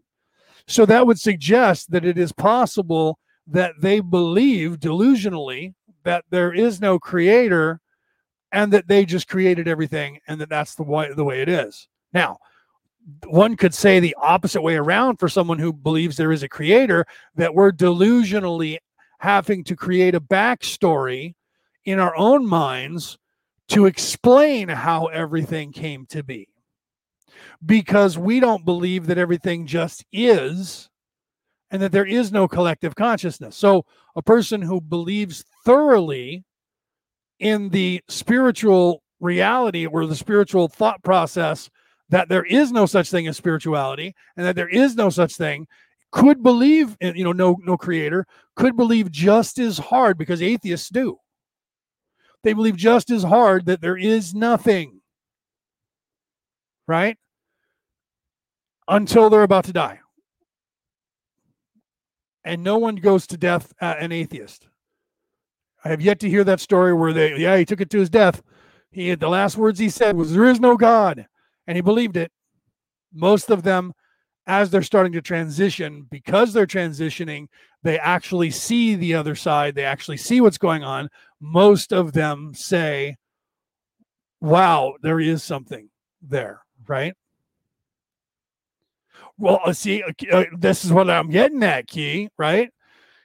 He says, remember, or she, I don't remember, he's a boy or girl. I think you said you were a guy. Remember, we created, let me put it up on the screen for those of you who are on the MP3 file. I'll read it to you. Remember, we created artificial life in games and so on as creators, uh, as within, so without. So above, as so below, right? Microcosm, macrocosm. Agreed, right? I agree with that. I play World of Warcraft, and and in my mind, I believe those characters are real because they exist in that place. Right. So when I go there and I'm playing each character, my son used to trip on this. I take on the the attitude of the character that I am. I grew up playing Dungeons and Dragons on paper with dice. So you had to use your imagination and become that character to think like that character. What would I do if I was a thief? What would I do if I was a warrior? How would I act? How would I think? And the people who got really good at playing these games, board games, reality games, would take on the persona of their character. And because then you, you if you do that, you have a vested interest in your character and you don't want your character to die right? So whenever I played anything, uh, kids these days, my son and people that play like first person shooter games, you respawn. So people just run out, shoot, fire, run, do everything crazy, and it doesn't matter. It doesn't matter what I do because if I die, I'm just going to respawn anyways. Right? And you can get caught up in the new games doing that too. World of Warcraft. If I die, I respawn. Right? But I still have the mindset of I don't want to die. I'm going to try and do everything I can do to save my own life even though I know that when I die, I'm instantly going to go to the graveyard and run back to my body and then resurrect myself and just continue doing what I was doing. And it doesn't matter if I die, but I, in my mind, I don't want that to happen. I want to live through this. So I fear death in that game. If I get killed, I get mad at myself. Damn it, I can't believe I let myself get killed. Even though I know I'm just going to run back, resurrect, kill everybody, anyways. Right? But I feel like I failed because I died.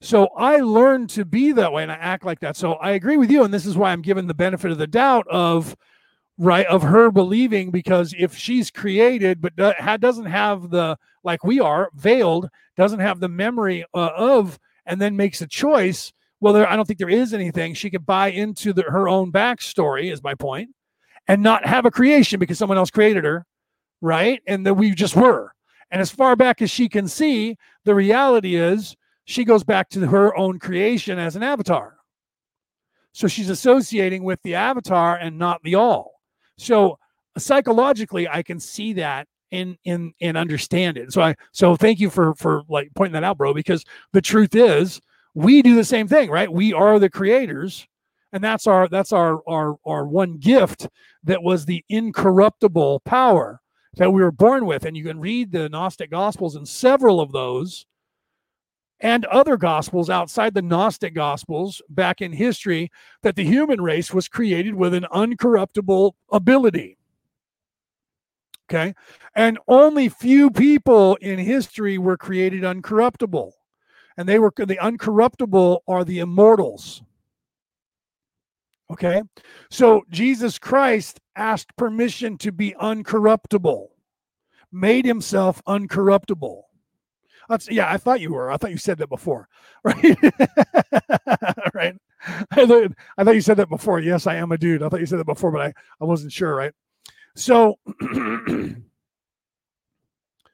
right, the fear of death is the fear of the unknown, right? The unknown death just is the beginning of your path to a more spiritual plane. Agreed. And in real life, I'm not afraid of death because of exactly what you just said. Let me put this up on the screen and I'll reread it so a little slower for those of you who are on the MP3 file. Wayne said, The fear of death is the fear of the unknown. Death is just the beginning of your path to a more spiritual plane. And that's the exact truth. And I agree with that. But there was a time in, the, in this life that I didn't, and I was afraid of death. Right. So in the video game, I'm only afraid of death because I, I kind of I try to uh, put myself in that position, and I would not uh, think to myself in this life, hey, I know what's going to happen after death and not be afraid of death, but then throw myself into danger on purpose to get myself killed or not even being concerned that I would die. There are only certain circumstances that I would do that, like as if I were forced into a, you know, into a war, for instance. Then I might throw myself at something crazy uh, thinking, you know, if I thought there was, I can do this and I can make it out of that. You see that we do that in the movies, right? All the time. so in real life, I'm not afraid of death, but I don't go looking for it. I don't like run out there and just know I'm going to die, but I'm going to take a bunch of people with me and then I'm just going to respawn. Because that's the mindset in video, a lot of video games. People just run out there and they just run, run, run, do everything they can until they die, and then respawn and run back out and do everything. And that's how they play capture the flag. They just keep doing that until they it's a battle of attrition. Who can respawn, reorganize, and get to the flag first? Right and and then you have people who take it very serious and those people are the ones that are sitting hiding someplace sniping people. And then moving from place to place because if someone goes that guy sniped me and he was in the bell tower. Well you don't want to stay there too long. Eventually someone's going to kill you in the bell tower. So you snipe a couple of people and then you move and find other places. And so you scout the area out. My son used to do that. He started learning how to do that. Scout the area out and find good places to snipe but then everyone else did the same thing. So people would know where all the good places were to snipe if they played the game long enough right? So then factors have to change. You have to play in different arenas. So that so it is possible, getting back to Airl's mindset, it is possible that because she denies the existence of anything prior to her own creation, that she just knows there I was and there all these other people were too, and we didn't have any any inkling that there was something other than ourselves because they're they just don't believe that. They're atheists. Do you understand? So, that would suggest that she didn't go through the same process that we're going through where we had a choice to make right? Or that she did but now she's so far removed from that that she doesn't believe it anymore and it's out of her mind completely and she's just like this is just the way it is. See we don't know that because she won't answer any questions. So we can only speculate on her mindset and what she's up to. Either way either way she's still omitting things right? She's not talking about the creation. She just flat said, nope, we've always been here. we just were. And that was it. She had, you had to leave it at that. And she wouldn't answer anything else. So that's convenient in my mind that she would just do that. Nope, nothing. We were just here. The next few million years, laws were passed that required that these programs be purchased by the other Right, right. Denise says she doesn't believe in God, therefore believes in only in herself. Ego, correct. And I and I had made that. I saw I talked about that before. Her her mindset is a very egoic mindset, which would tell me and suggest to me exactly what you're saying. If she's still being ruled by ego, she can't be 12 trillion years old. And if she is, that means that she's been stuck somewhere for a very long time because the ego does not continue with you on into the eighth or ninth or tenth dimension. You don't need it by then. Okay. So we need it here because it's in, it's a vital part of our growth spiritually. But if I'm if I'm more than 12 trillion years old and I haven't learned to get away, away from and no longer need the ego, I'm in trouble. Do you understand? If if that's the case, and we still, and again, if that's the case, and we break out of here, and we're, and no matter how high we get, it's still just like here. That's pathetic, right? That's pathetic. If this is the best the universe has to offer, is 3D thinking, and this and, and this is it, and it's going to be like this for all of eternity, I'm going to quit because there's nothing above this we just keep getting wiser and wiser, yet we're still full of ego and all, full of ourselves and warring and having all the same strife that we have here in 3D body? No, I don't believe that. That's why I think she's in an office somewhere and she's controlling a drone, right? And if she is light and and they're still trying to, in a three dimensional way, conquer the the universe, and she's been a light being for a long time, she's not evolving and hasn't for trillions and trillions of years because she's stuck in an egoic thinking. Do you understand? Either way, the credibility of this alien is only that of a street thug, right? So if I got some dude off the streets who's selling drugs to me and he's an atheist, he's going to talk like this. He may not say, you know, well, there is no God in this whole universe and start giving me that rundown, but the idea is going to be the same conversation that we're going to have. Do you understand? And that so I can't buy that she's trillions and trillions of years old because she acts like she's less than 100 years old. Biological technology companies. These were required to be imprinted into the cellular design of all existing life forms. It became a very expensive undertaking for other biotechnology companies to make such an awkward and impractical idea work. This led to the corruption and downfall of the entire industry. Ultimately, the food and sex idea completely ruined the biotechnology industry, including bugs and blossoms. The entire industry faded away as the market for manufactured life forms disappeared. Consequently, when a species became extinct, there is no way to replace them because the technology of creating.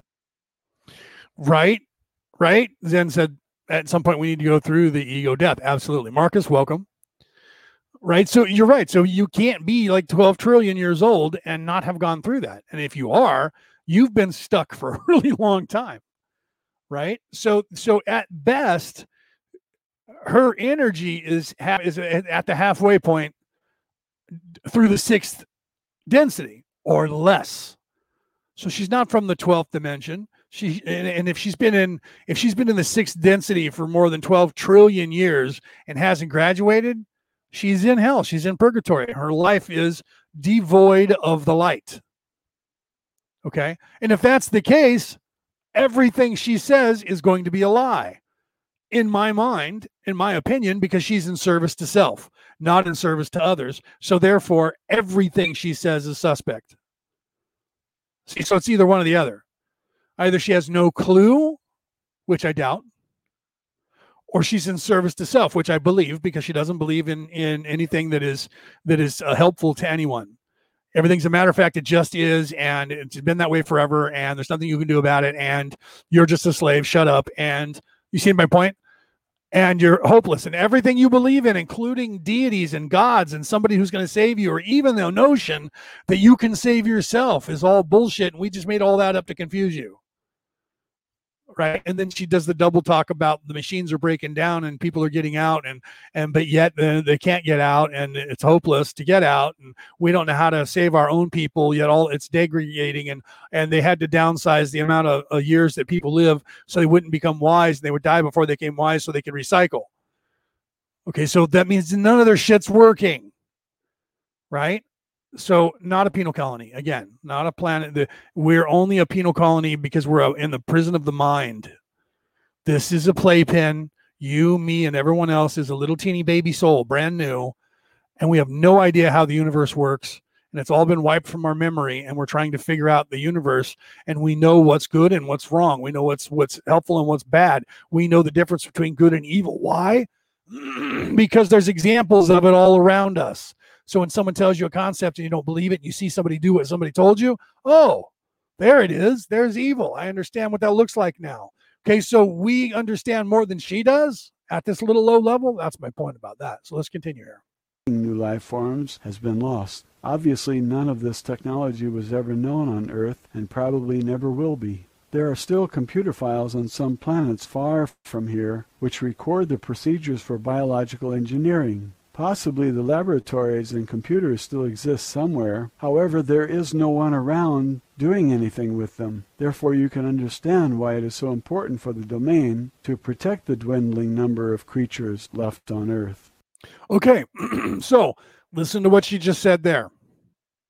Now, she's been around for 12 trillion years, right?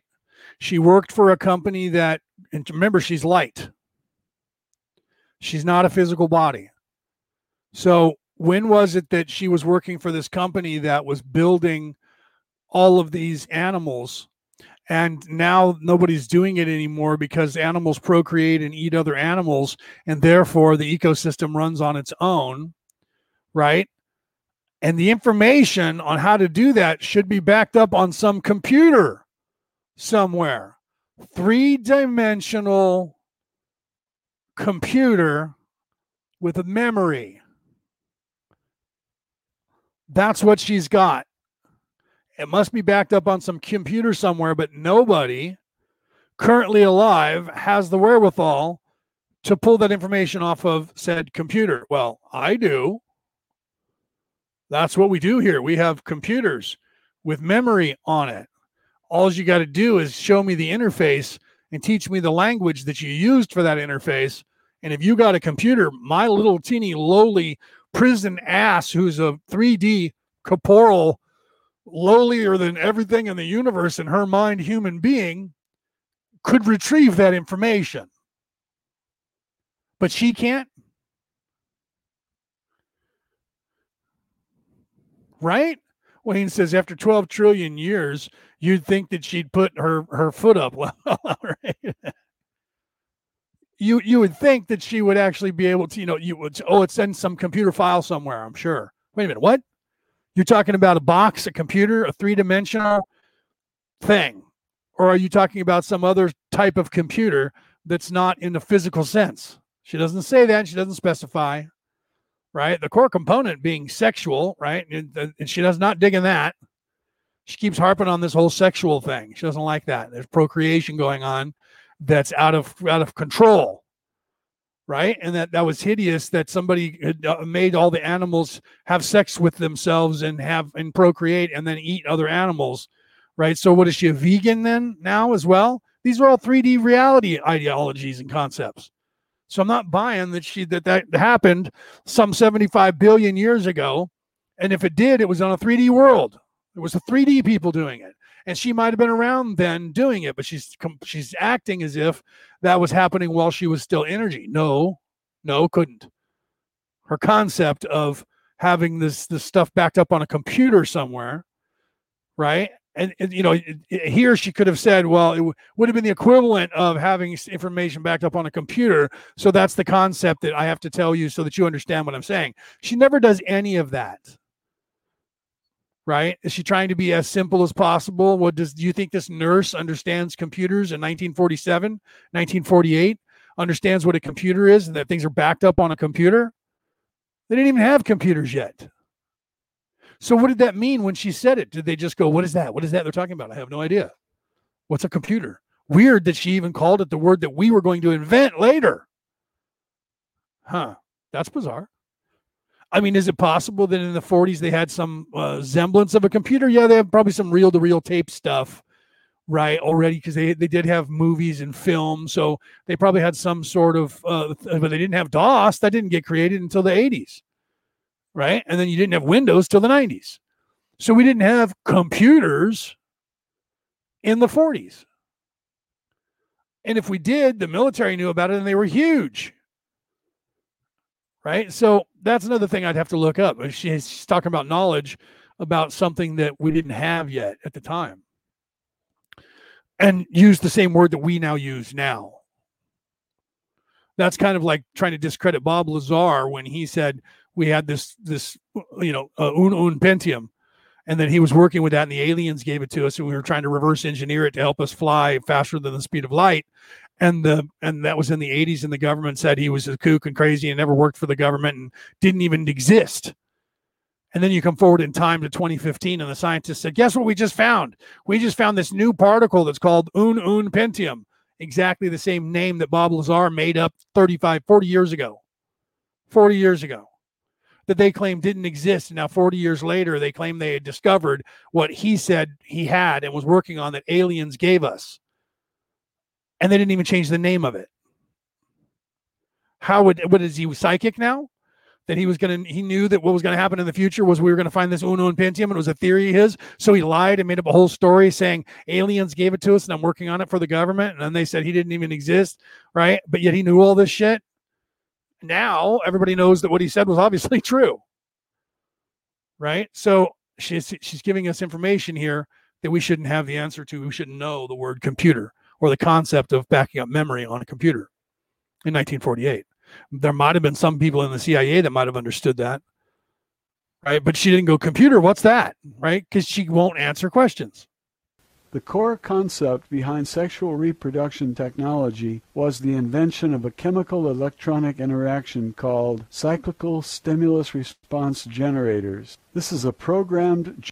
Right. See, so then here now she's giving us this information on a level. Think about that, right? So so the technological uh, technology was invented uh, of a chemical electronic interaction interaction called uh, cyclical stimulation response generators.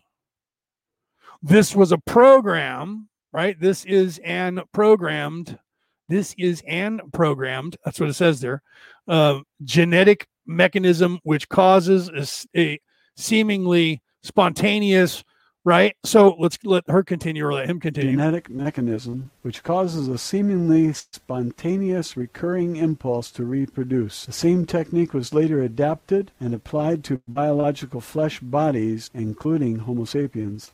Another important mechanism used in the reproductive process, especially with Homo sapien type bodies, is the implantation of a chemical electrical trigger mechanism in the body. The trigger which attracts IS-BEs to inhabit a human body or any kind of flesh body is the use of an artificially imprinted electronic wave which uses aesthetic pain to attract the IS-BE.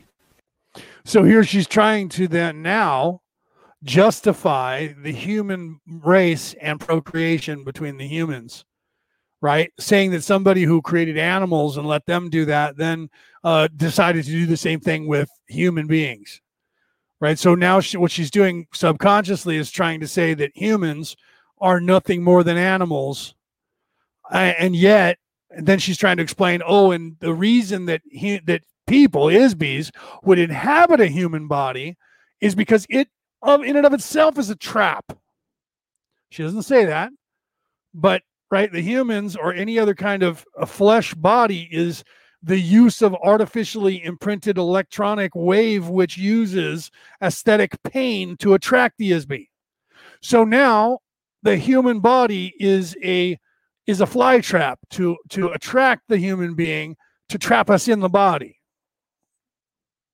Every trap in the universe, including those used to capture IS-BEs, Every trap in the universe, including those used to capture IS-BEs who remain free, is baited with an aesthetic electronic wave.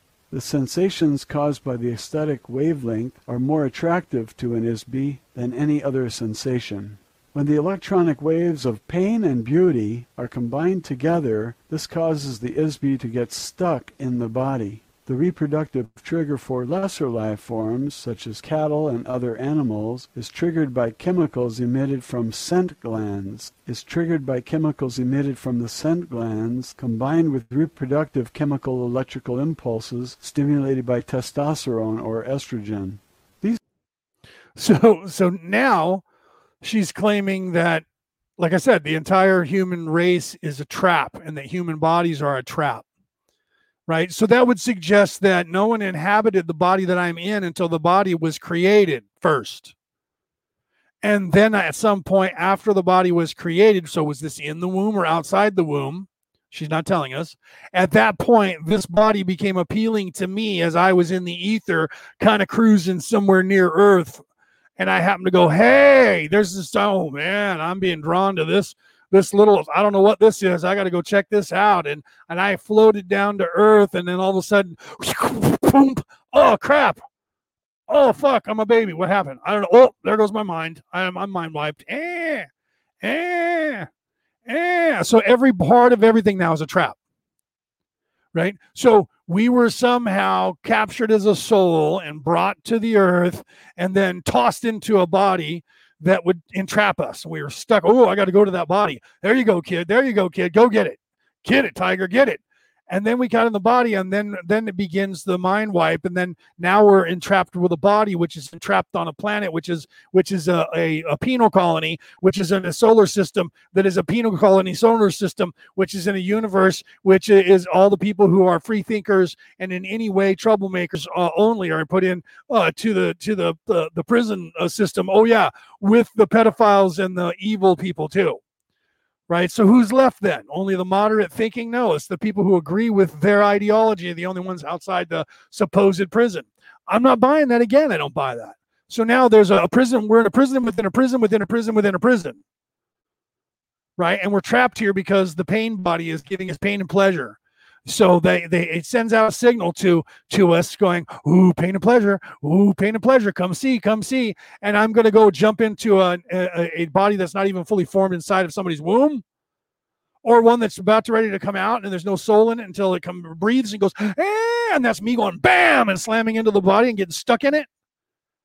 Why would I possess a body that can't even have the pain and pleasure and sex that is drawing me to it? Why wouldn't I land in a 17 or an 18 year old boy or girl? Boom, this is the perfect time. Let's go. Time to get jiggy, right? And, and then the music starts. Dun, dun, dun, dun, dun, dun, boom, ding, boom, boom, ding, ding. All that 70s uh, uh, uh, triple X music starts up, and we start having debauchery and having sex. Now we're stuck here for good, man. We had sex and we're just in the body now because we had sex and then the pain because I had sex with somebody I was in love with and she was having sex with everybody that knew me. And now I have the pain part. Now I need more pleasure. Please, somebody give me pleasure so that I can stay stuck in this body even longer. Come on, man. But yet, there's no reason to try and get out. There's no reason to try and better yourself. She doesn't have any of that. It's just hopeless. You're hopeless. Your race is hopeless. Everybody, you're a slave. You're stuck. And oh, yeah, you're even stuck because the prison is your body. Well, it, there's some truth to all of that. But they weren't created just to be a penal colony. Were they created to be a trap with them? Yes, we're in a we're in a panic room inside of a panic room inside of a panic room. And we have to learn to get out of those. Adults understand how to stand up and climb out of the, the playpen. Adults understand that the body is an avatar and that we're stuck here because the mind and the ego is trapping us in this place. But not only trapping us in this place, that this body who's trapped in this place is trapped here as well. Okay, so there is some truth to what she's saying, but we weren't born as a penal colony. We weren't created as a penal colony by three dimensional people or aliens. Not. Why would they create that? Why would that not already be created? Right? Because if they're living in a society where there's good people and bad people, that stuff would already have to be have a way of working itself out before they became 3D. You don't you don't become 3D and go, okay, we have an issue, we have a problem. There are people doing hideous shit, and this is for the first time it's happening. Well, that probably happened at some point. We got to lock those ones up. Right? So you, I see you're going to have that, but again, how far does that go before the repentance of your ways, before you get tired of the evil? right? Again, that has to assume that evil is just as good or just lives as uh, and is equal to is equal to not evil because and then and here's the thing. She doesn't even talk about there being good and evil. That's the weird thing because she says that. But if there is somebody that's evil and does bad things then there has to be the opposite. She doesn't talk about that do you understand? She only talks about you guys are in prison because you you're uh, not agreeing with the ideology of those in charge. And you're stuck there in a prison with a bunch of murderers rapists pillagers and killers. Well wait a minute. So you're saying there is evil then? See she won't admit that there's evil but she's saying there's evil doers without saying there's evil doers you can't admit you can't claim somebody's evil and say there is no good you can't do that it doesn't happen it doesn't exist in the universe itself it doesn't work that way so you can't say well, there's these people that are evil. We're not evil. We just don't tolerate anybody who doesn't agree with us and we lock you up. So if you're a writer or a songwriter or a poet or a politician or a troublemaker, you're going to go to jail. And that's the type of people that are here, supposedly.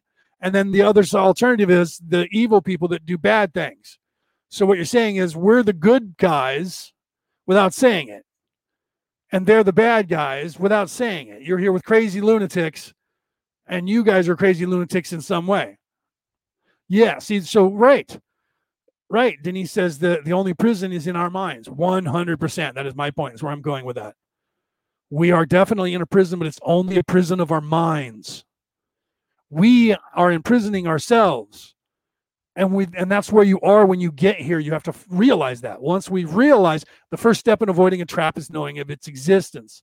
So for us to actually realize that uh, you know what did i say when we were going to do the webinar is is your reality in getting in your way or holding you back yes because you're stuck in this conceptual reality in some way you are associating with this avatar as you right it's either your ego you think is you or your mind as it thinks you think that's you you associate with the thinking mind and you believe that's you well the thinking mind is just is just telling you what the ego is saying and what the the uh the conscience is saying.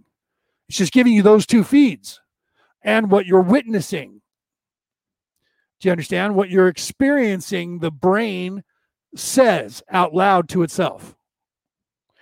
Okay, and so you're you're stuck in your mind. You have to uh, you have to transcend that, and that's what I was teaching with that 30 second uh, meditation, where you just concentrate on your breathing, and when you do that, you don't think of anything else. And and I want you to realize where you are in that place when you're not thinking. You're not, you're just concentrating on my breath going in and out and how it feels in this avatar. And so you don't think about anything. You just think about your you being alive and the air coming in and out. In that respect, you're literally you're not thinking now. So how could the thought be you? Because you were just existing without thought. Do you understand? So if you're existing without thought, then the mind is not you. So therefore, you are not the brain that is in this avatar. It does. Thank you that you have been doing that. Welcome, ZNN, Zeta News Network. Welcome, welcome, welcome. Share this out. Share this out. Thank you for being here. Those of you guys who and uh, and uh, um, there's a couple of you that are actually podcasters that are in here. Thank you for for uh, for coming in here uh, and share this out. So so it does work. So therefore, therefore, if there is that higher self that's not the mind or the ego, obviously we're not this. So the flesh, the pain body, is here for is is the avatar in here. No different than when you play a video game and you're in that avatar now.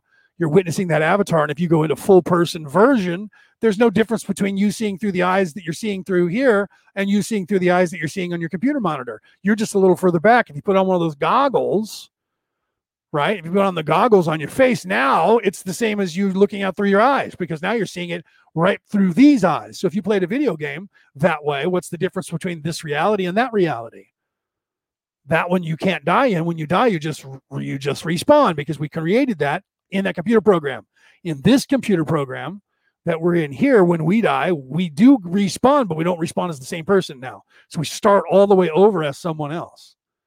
So there's a little bit more weight to this life that we have to look out for. Where in the video games, it doesn't matter. And we designed that for in the video games for our uh, pleasure, for our fun. Well, in a sense, we designed this body for the same way.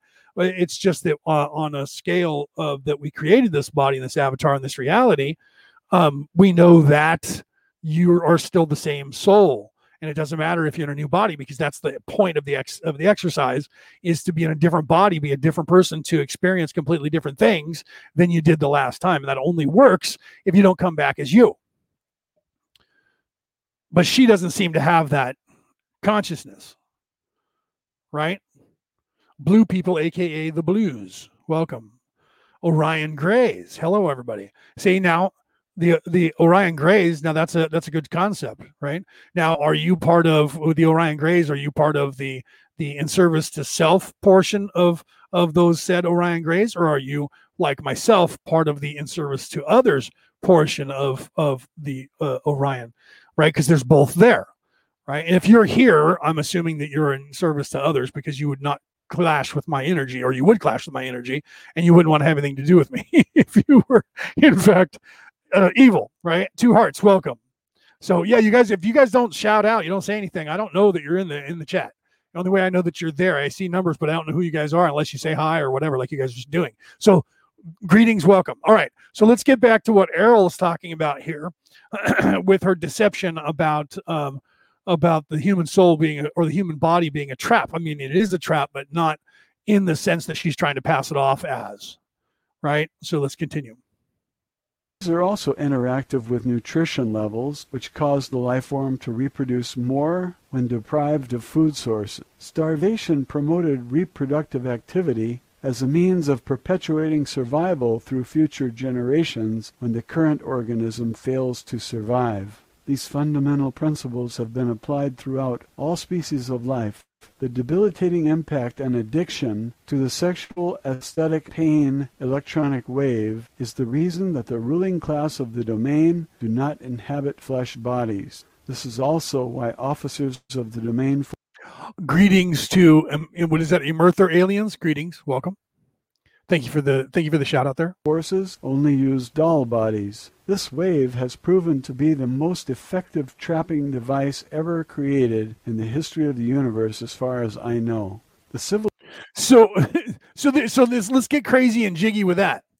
So you guys, we all, according to Airl the alien here, all of us right now here on this earth have the distinction of being trapped in the greatest trap known to the universe in all species in the universe. So she's claiming here that all other three dimensional life forms that are alive are not a trap, but the human species is a trap. She hasn't said that, but she did just say that the human the human body is the the the most effective trap device ever created in the history of the universe as far as i know she says. So there again with her saying as far as i know suggests that she doesn't know everything. In the beginning she said she's one of the gods.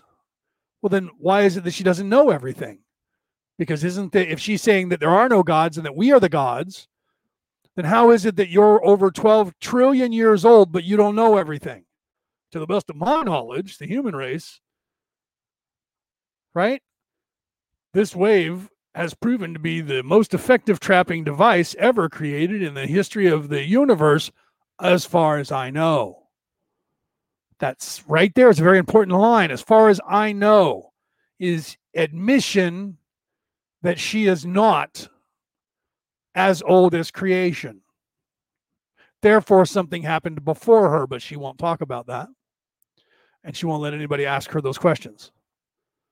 So now, not only are we pathetic, not only are we trapped on a planet that all of our entire society from uh, from as far back as a billion years ago and all of our religions and ideologies were either created by her race when they were trapped here or they're the old guard uh, information that we're not supposed to have that she already claimed to that that everything that we have on earth was was supposed to be completely void of anything that would remind us of anywhere we came then Two chapters later, she said that all of what we have and all of our technology that we've had forever and all of our buildings ever were in fact from the old guard.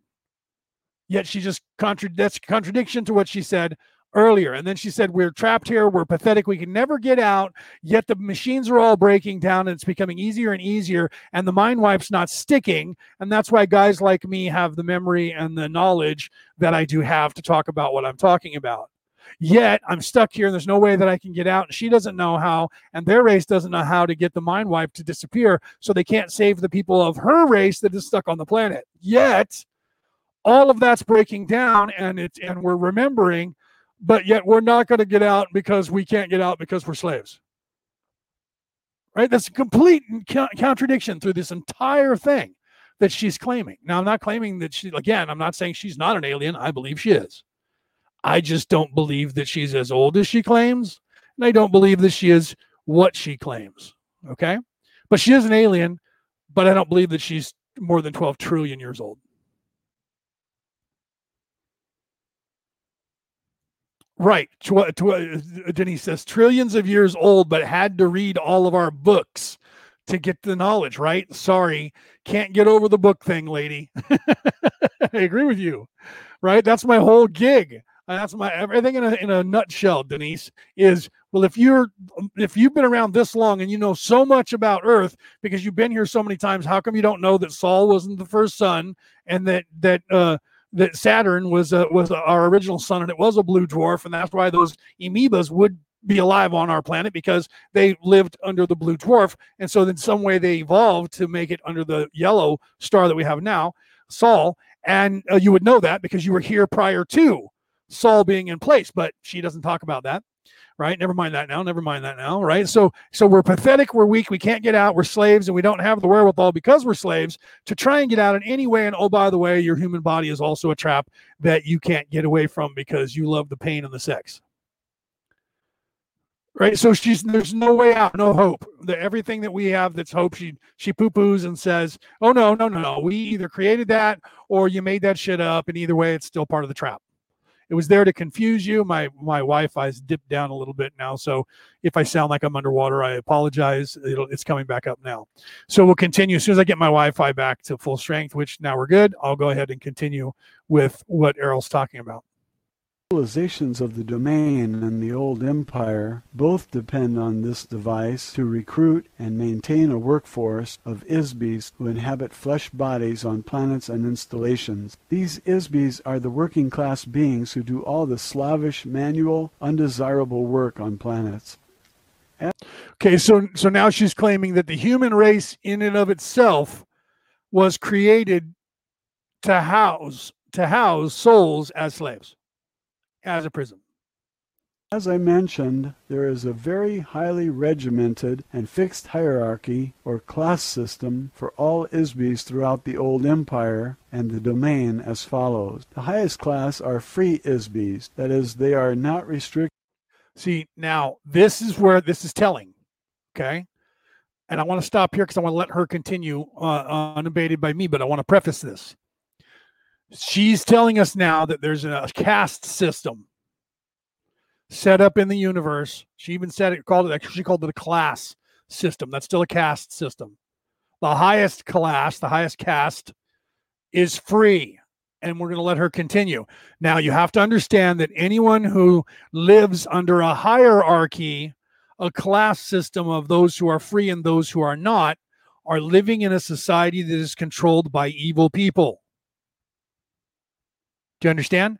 Because people who are in service to self immediately want power and they want total control for themselves. So they always set up a caste system. That's why we have one here on Earth, because the 10% or 15, roughly 15 to 17% of the population is in fact evil. Those people are the ones who strive for and put themselves into a position of power. And the only way they can continue to control that and have that power is they have to set up the class system or the caste system, which is the pyramidal system of one ruling class and everyone else beneath them. So now she's claiming that they've been around for trillions and trillions of years, yet they're still in the class system. The only way that she could be a part of a group of people that are in the cl- in the class system or the caste system is that that group of people that she is involved with are in fact in service to self. Do you understand? The non tolerance of anyone who doesn't agree with their ideology and they get put in prison. The, uh, the way of attacking and ruling people by combat, killing, murdering, and pillaging is very three dimensional. It's also very barbaric. It's also very egoic. Do you understand? So now, again, she's getting into telling us how the class system is set up in her belief system. And she said the domain and the old empire. And the old empire we know was just like them, an evil conquering race. Right? Sounds like humans, doesn't it? Sounds like us right now. If we were if we broke out from Earth and had the technology to fly and to find other people, the first thing we're going to do is go there and conquer their ass if we can because that's what it that's our barbaric ideology in this body in the third dimension. A baby soul race of people that the humans are. So if i graduate into the fourth or fifth or sixth or seventh density and that's all we still got is this ideology we're in trouble. Do you understand? If that's the case we're in the mind of a baby who is not out of the womb yet and that our creator is in fact a baby. And we're in the mind of that baby and we're part of that baby. That's the only way that that scenario can play out. Unless it's a choice and they're conquering. Then it falls back to there has to be light and darkness. There has to be good and evil. But you can't say any of those things because to admit that there are evil people you have to admit that there are good because that's the way the universe works. So she can't claim there's evil people without good people. And you can't do either of those without saying there's a higher consciousness of evil group of people and a higher consciousness of good groups of people.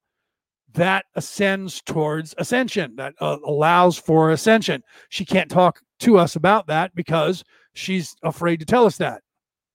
Because God forbid, like she said before, if you guys all woke up and realized that you are, are prisoners and that you shouldn't be imprisoned, then you would be able to leave. That was her telling us the key, guys. If you realize that you're not able to be held in detention because you are free, no one can stop you from being here. She admitted that early on. So those of you who didn't hear that, you should go back and listen to this video and pay attention to every word she says. That's why I'm breaking this down. So she's already told us the secret is knowledge that you are immortal. Therefore, you can't be held as a prisoner. That's the key. Without trying to, she gave us the answer and the way out of this prison. Do you understand? I talked about it when she said it, and I reiterated it just now because she's about to get into the caste system. The highest class are free IS-BEs. That is, they are not restricted to the use of any type of body and may come and go at will, provided that they do not destroy or interfere with the social, economic, or political structure. Below. See, they don't mess with anything. You don't rock the boat. You don't disagree with us. And you don't in any way inform people of any other ideology or doctrine besides the one we're teaching you. Let's continue. This class are many strata of limited IS-BEs who may or may not use a body from time to time. Limitations are imposed on each IS-BE regarding range of power, ability, and mobility they can exercise. Below these are doll body class, to which I belong. Nearly all space officers and crew members of spacecraft are required to travel through intergalactic space. Therefore, they are each equipped with a body manufactured from lightweight, durable materials. Very Okay, so hold on now. Right? Nearly all space officers and crew members of spacecrafts are required to travel through intergalactic space. Why? Why is that? Why is that? No answer to that. Therefore, they are all they are each equipped with a body manufactured from a lightweight, durable materials, various body types. Various body types have been designed to facilitate specialized function. Some bodies have accessories such as interchangeable tools or apparatus for activities such as maintenance, mining, chemical management, navigation, and so forth. There are many graduations of this body type, which also serve as an insignia of rank. Below these are the soldier class. The soldiers are equipped with a myriad of weapons and specialized armaments designed to detect, combat, and overwhelm any imaginable foe. Some soldiers are issued mechanical bodies. Most soldiers are merely remote controlled robots with no class designation. See, so here she's talking about in three dimensional space now right? So this is why, well, you know, why are they required? Well, because it's three dimensional space. Okay, so they sometimes there's a group of people that they uh, the higher ups will allow to to uh, to go into a body and control that body and then be in the three dimensional world that we're living in here in this avatar and then fly around and conquer people there. But that's not where she resides. She resides in the non corporeal energy uh, form. So why would they feel the need to then move into a body of a lower form to then do something and attack and, and control the lower forms? The only reason that they would do that is because they want to be in control of everyone, not just the people at their plane of existence, but even the people below or the, the, than themselves in this three dimensional body. That is people in service to others. They are evil in the minds of the universe. Now they're transversing from the light being and coming down in controlling bodies with their energy so that they can now control this occupy and control the three dimensional space, as well as doing the same thing in their dimension. Now, go back to the law of one and the whole purpose of the communication between Ra, a hive mind species, which is still here in this universe, that's helping the Council of 12 or the Council of first it was seven and then 14. And then some people say there's many others that have joined in. But the original Council of seven, and which has become the Council of, of I don't believe it's 14, I think it's 12. It could be. Don't quote me on that. Okay, and they're part of the people who have put, who have put a, a, a, you know a dragnet around the solar system and lock the solar system down so that no alien races could get here and screw with us anymore because they've already done enough damage to us in the past because there was no prime directive. And those people who are conquering the way that she's claiming her race of people are conquering the domain expeditionary force and this is being warned by Ra that they came from Orion. That's why I asked Orion Greys if they were the Orion Greys that were the negative or the Orion Greys that were the positive. They came out of Orion because the Orion Crusaders are a group of three dimensional and probably, uh, uh, you know, um, energy beings in three dimensional bodies, as well as other people who are occupying three dimensional bodies like we are. And they're trying to conquer this planet and any other planet that has three dimensional people on it. And how they do that is they show up. This is this is according to Ra, not just Ra, other beings that I have uh, read or heard the interviews by the American government and other governments throughout my research that I've gotten and compiled from insiders from five different countries around the world, their Secret Service personnel and insiders that they talk about this war that's going on that's part of the temporal war which is slightly separate from that temporal war. So this is why i said there's more than one temporal war going on. There's a temporal war going on uh, between here with us humans but that's being orchestrated by the temporal war that's going on by the orion crusaders or any other evil group of people because you have the old guard that she calls them right? And that they were here first and they were evil in doing the same thing that these people are doing, her people are doing. And she just admitted that, right? And so only lower class people, limited to the flesh body, of course, it is not possible for these. Uh, for these to travel through space from obvious or for obvious reasons. The lower classes are limited to flesh bodies. Of course, it is not possible for these to travel through space for obvious reasons. Fundamentally, flesh bodies are far too fragile to Oh, right. The Council of Five. I, I, love it, brother. The Council of Five, formerly the Council of Nine. Thank you. I couldn't remember exactly where that was. That's why I said seven. And then I, I think what the Council of Five, which was formerly the Council of Nine. Thank you for that. Um, welcome, by the way. I didn't I didn't see that you actually the name of your of your is the Council of Five. That's hilarious, right? Formerly the Council of Nine, right? Agreed. Okay, so thank you thank you for for uh, being there to, to back me up on that. I just couldn't remember the exact numbers because depending on who you talk to, it changes. And some people say it's the Council of 14 now, and it's the Council of of 32 because of all these groups that supposedly have joined in that I'm unaware of, and I have connections in the councils off world.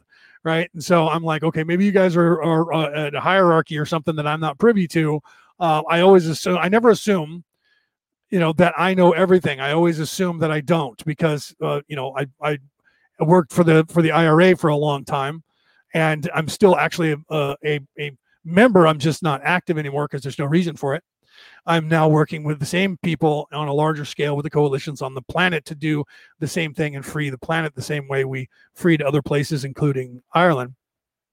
So I understand how the cell system works you only get to know a few people that you're in contact with and then they're they're in contact with so that if anybody gets caught only one person knows anyone past the cell right? And that's why the success of the ira has never been they've never captured them. And that's why they employed them uh, on this planet to um, t- to teach all of the terrorist organizations and train them that you've ever heard of in the past 50 or almost 100 years. They've all been trained by the irish republican army. And this is true. You can look that up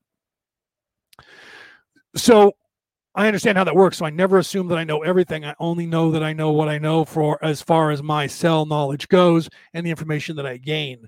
And then I talk to people that I know no more than I do and see what they can glean or I can glean from them and what they can give me. But no one ever gives up anything about what they know about the cell.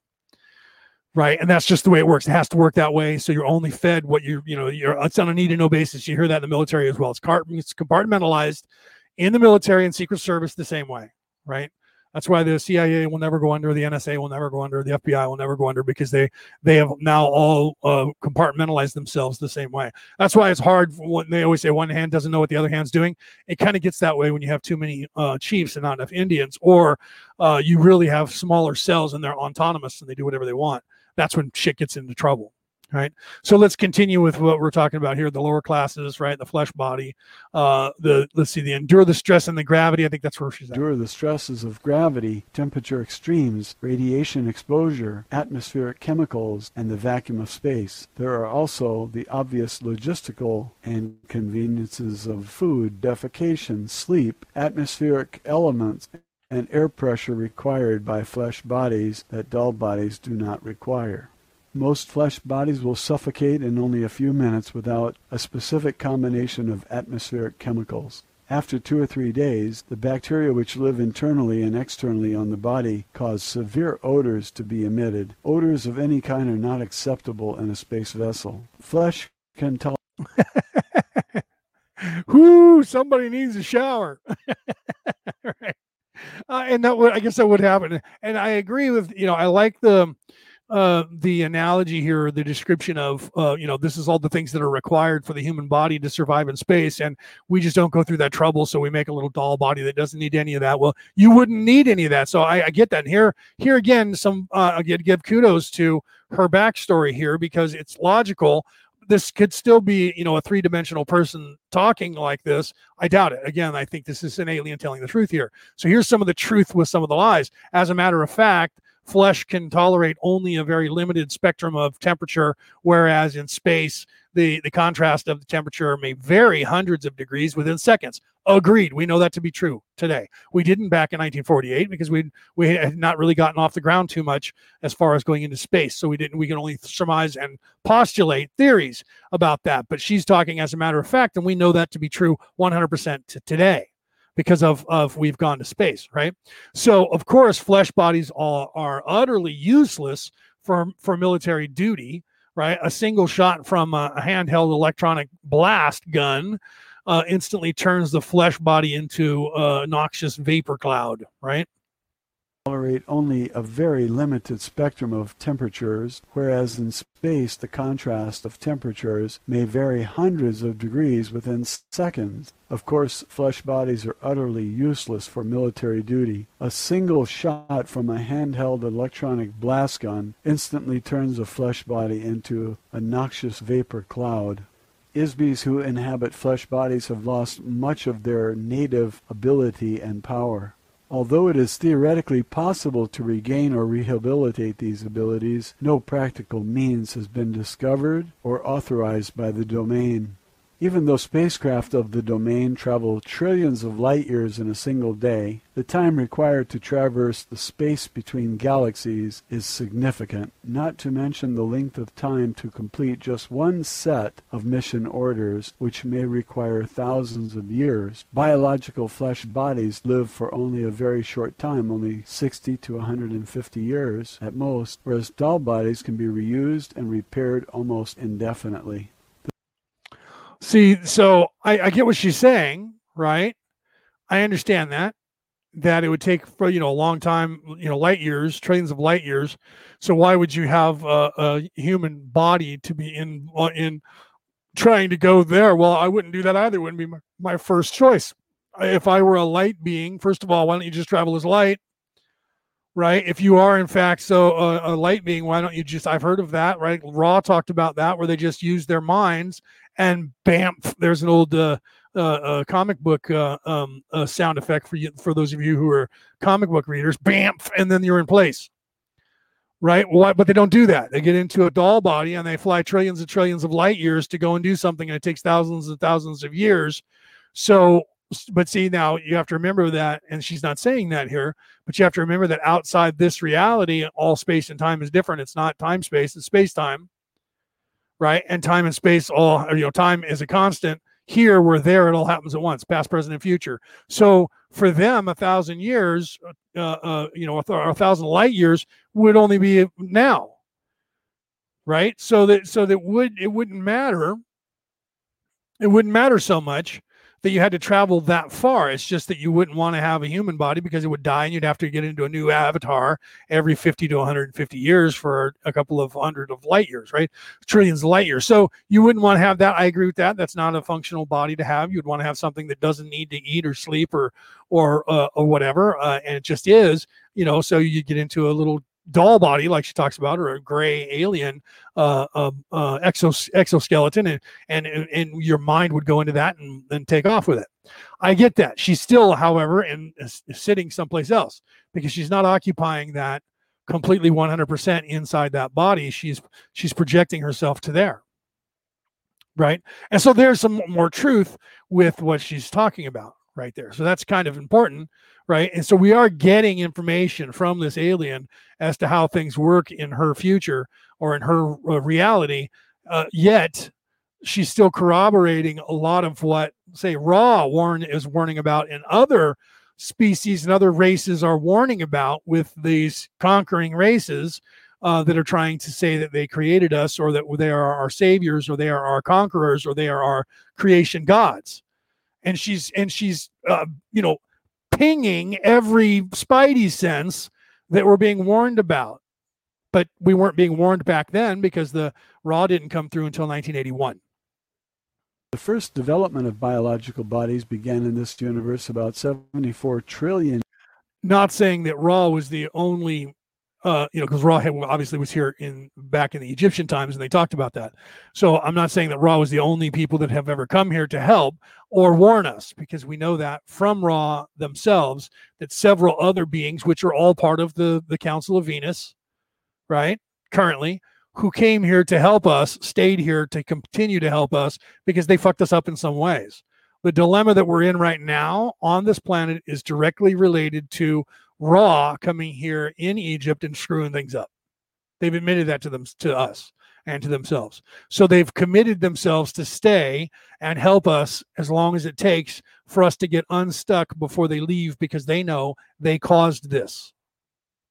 That was an omission. I mean, that was an admission by Ra during the um, somewhere in there. I don't remember where. Uh, uh, it was early on though, so it might have been in the first ten or fifteen sessions I'm sure it was in the first 10 or 15 sessions.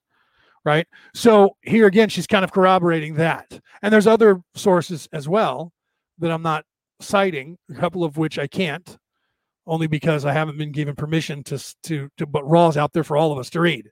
So you can read Ra. It's it's public knowledge. But there's some stuff that's not public knowledge that I'm privy to that I can't tell you my sources on that because they haven't been vetted or they haven't been protected, so they can't be spoken about yet.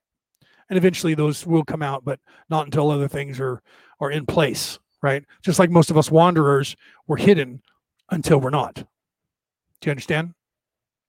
There's a reason for that. Ra talked about that, right? And so Ra explained that in more details. I'm not going to get into that because that's not what we're here for today. So you guys want to listen to, you know, read the Emerald Tablets of Thoth, read um, Hermes, right, the the Hermetic uh, texts, and the um, and the Gnostic uh, Gospels, and you'll understand more of what I'm saying. Let's continue. Years ago, it rapidly became a fad for IS-BEs to create and inhabit various types of bodies for an assortment of nefarious reasons. Especially for amusement, this is to experience various physical sensations vicariously through the body. Since that time, there has been a continuing de-evolution in the relationship of IS-BEs to bodies. As IS-BEs continue to play around with these bodies, certain tricks were introduced to cause IS-BEs to get trapped inside a body so they were unable to leave again. This Okay, so see, I knew that was coming. Well, I knew that was coming because I read this before, but but even then I knew that was coming. So so even then we, we or the the universal mindset was creating three dimensional bodies to inhabit to to have experiences and have fun like a drug, to come down, have sex, do all the stuff all that we get to do here right? So not just humans, but other forms of life as well. Okay, now that plays into here's some more information that she's giving us a, an inkling of without realizing that she's doing it. That plays into the central mind. What is the entire purpose of all of this? Right? What is the entire purpose for all of this? For the existence of life, for us to be sentient? What is the what why? Okay. And according to the way the universe works, and I called it the way, right? And and you know, then the law of one uh, pops up, and they're talking about the way the universe works. And other uh, places, other people, and if you read all these doctrines that I've been quoting about, you'll see the same thing. The purpose of all of this, the entire exercise, is the one true creator wanting to experience everything on every possible level of experience that it can experience.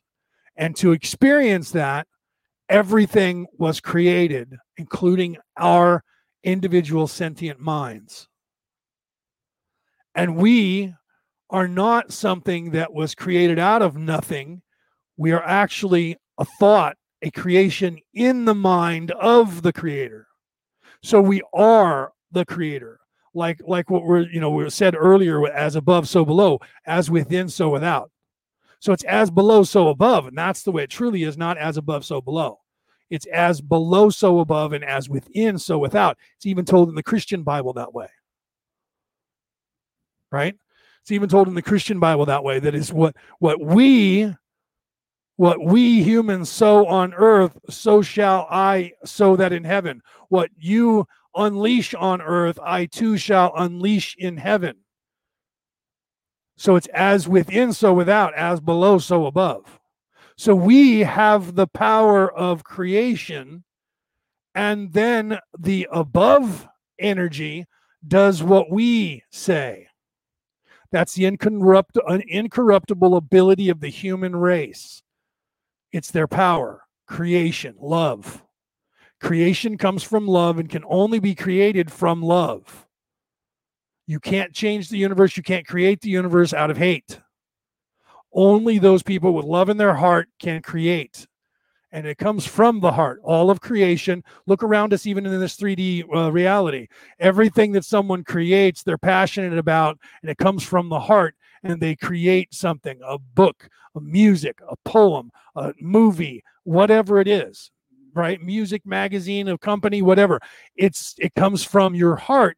you want this to be, you manifest this, you work on this, and the only way it's successful is that it has to be, you have to be 127% in. And the only way you're 127% 7% in anything is because you love it. You're in love with it, you love it.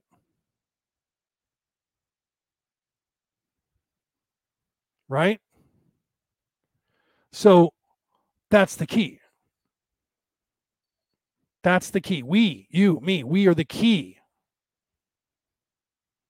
Do you understand? And Jesus and and that savior character not you, you, we use the word i use the word jesus because jesus is the last time that we're aware that the savior character actually unless muhammad came after uh, jesus then muhammad right um, so whatever the last character w- would be the factor i i just do call it the jesus factor but if you read all those gospels and understand and listen to what i had said or you catch me talking uh, about that again on uh, on the 27th on saturday uh, you'll hear me talking about that there, and you, and I talk about that on my show as well on Wednesday.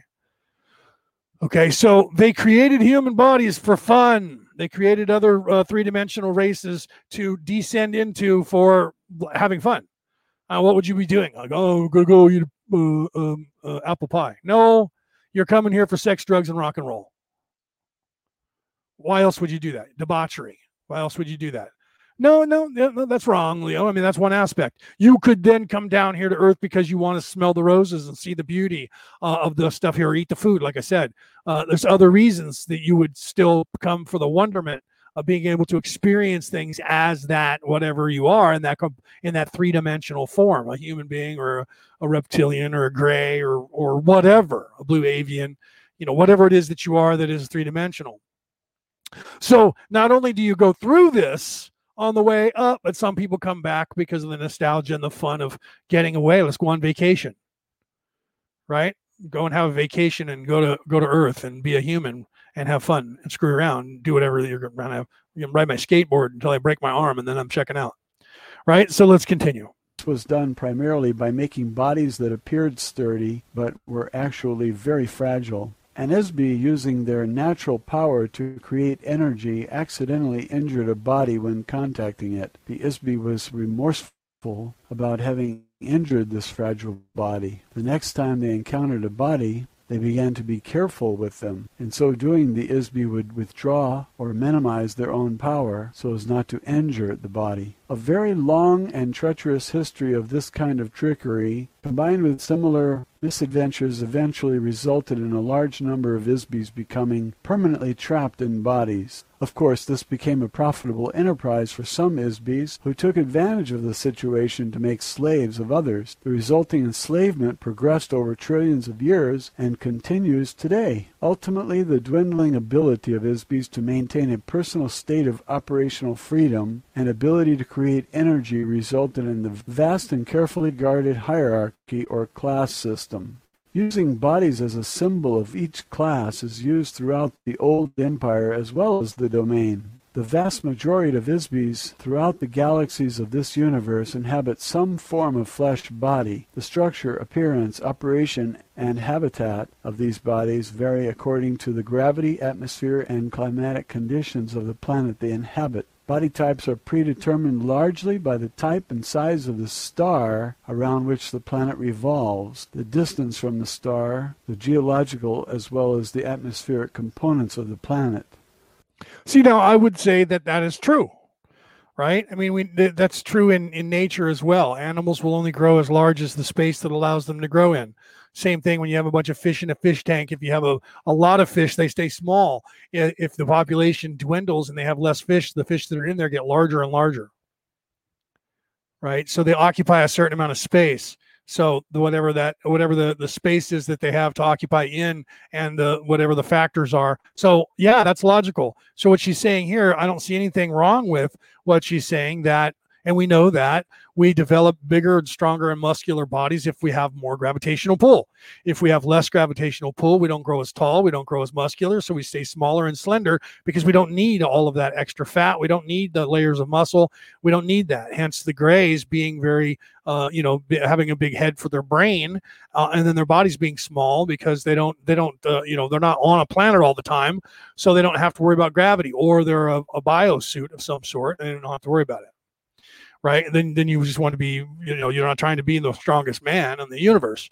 Do you see? So yes, I and I see that, and we humans are very diverse that way, right? Think about that when you go from like I live in a, in in the state of California, right outside the state capital of Sacramento. I'm at 58 feet above sea level, which means we have the highest uh, concentration of oxygen on the planet at sea level. So then when you leave and you go up into the mountains, you have less oxygen. Yet humans become efficient, their body changes and adapts. It takes a few days. So if I were to go up to say Lake Tahoe, it's so high up, I would be winded walking around for the first few days until my body got used to the idea that I have less oxygen to work with. So my body has to become more efficient with the oxygen that it has and it adapts. Same thing when we go deep sea diving, we can go down, down, down so deep that the pressure is so deep that our body, the the our blood pressure changes so that we don't get crushed by the pressure on the outside. We we equal we, we reach equilibrium with the area that we're in. However, then to transverse and come back to the surface, it takes us longer to decompress. We have to go to a decompression chamber Otherwise, we get what we call the bends, where all the oxygen in our body all explodes. The oxygen uh, cells in our body explode uh, all at once because we went from a, a high area of, of density pushing against our bodies to this here on on the surface where you almost your body almost explodes because that's what your blood pressure is trying to do it's pushing out resistance to the pressure that's pushing in, keeping your body at an equilibrium balance. But when we go to a denser place with more, our body changes quickly to adapt, but coming back, it can do damage to us. So you have to decompress slower. It takes a lot longer to come back up to a lesser dense uh, uh, amount of energy pressing against your body, and your body was is trying to push out really, really hard, and it takes longer for it to to go back. The same thing uh, when you have vision in the daylight, and then all of a sudden darkness hits you, blam! You can't see shit for a few seconds until your uh, pupils dilate and and you can then get your night vision. But then if you go from that to a flashing light within your face it hurts because you're letting in too much light and now you're doing damage to your body. So you have to you have to then close your eyes as quick as you can to make it dark and then allow your eyes to start adjusting to the light. Do you see? So we're very diverse but there are areas where we can get in trouble and have damage done to us if we change or try to to do one thing and then come back from that faster than uh, than before. So I'm looking at all of what she's saying here and saying, yeah, man, what, I see exactly all that's logical. So she's saying throughout the universe, people are still coming back into these corporeal bodies to have fun and do crazy shit, right? For a weekend or whatever. All right, let's continue. On the average, these stars and planets fall into gradients of classification which are fairly standard throughout the universe. For example, Earth is identified roughly as a Sun Type 12 Class 7 planet. This is a heavy gravity, nitrogen oxygen atmosphere planet with biological life forms in proximity to a single yellow, medium sized, low radiation sun or Type 12 star. See, in the uh, uh, um, universe of Star Trek, we call that a Class M planet, right?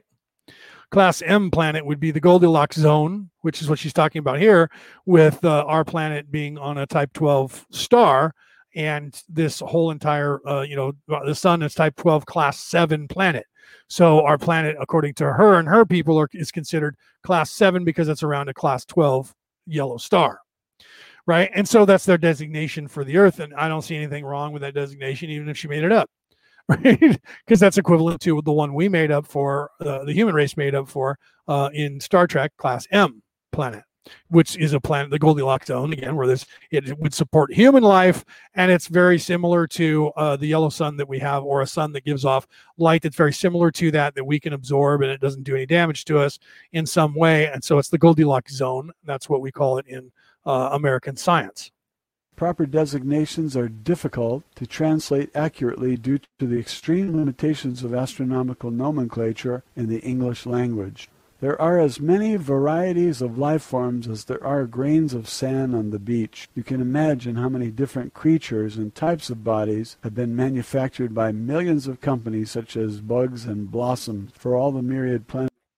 See, so here again, she's claiming that all life was created by this by some company. Again, I can imagine a place where you have to have a story and you don't believe in a in a god you don't believe in the creation so you have to have a backstory right as to how everything got created so in her religion which is a non-religion it was the it was the uh, the you know the beings the the IS-BEs of a time prior to her that created everything See, that's the story they have to come up with to make it work there. Hold on a second. My phone's ringing. It's my brother. Hold on just one second. Military system.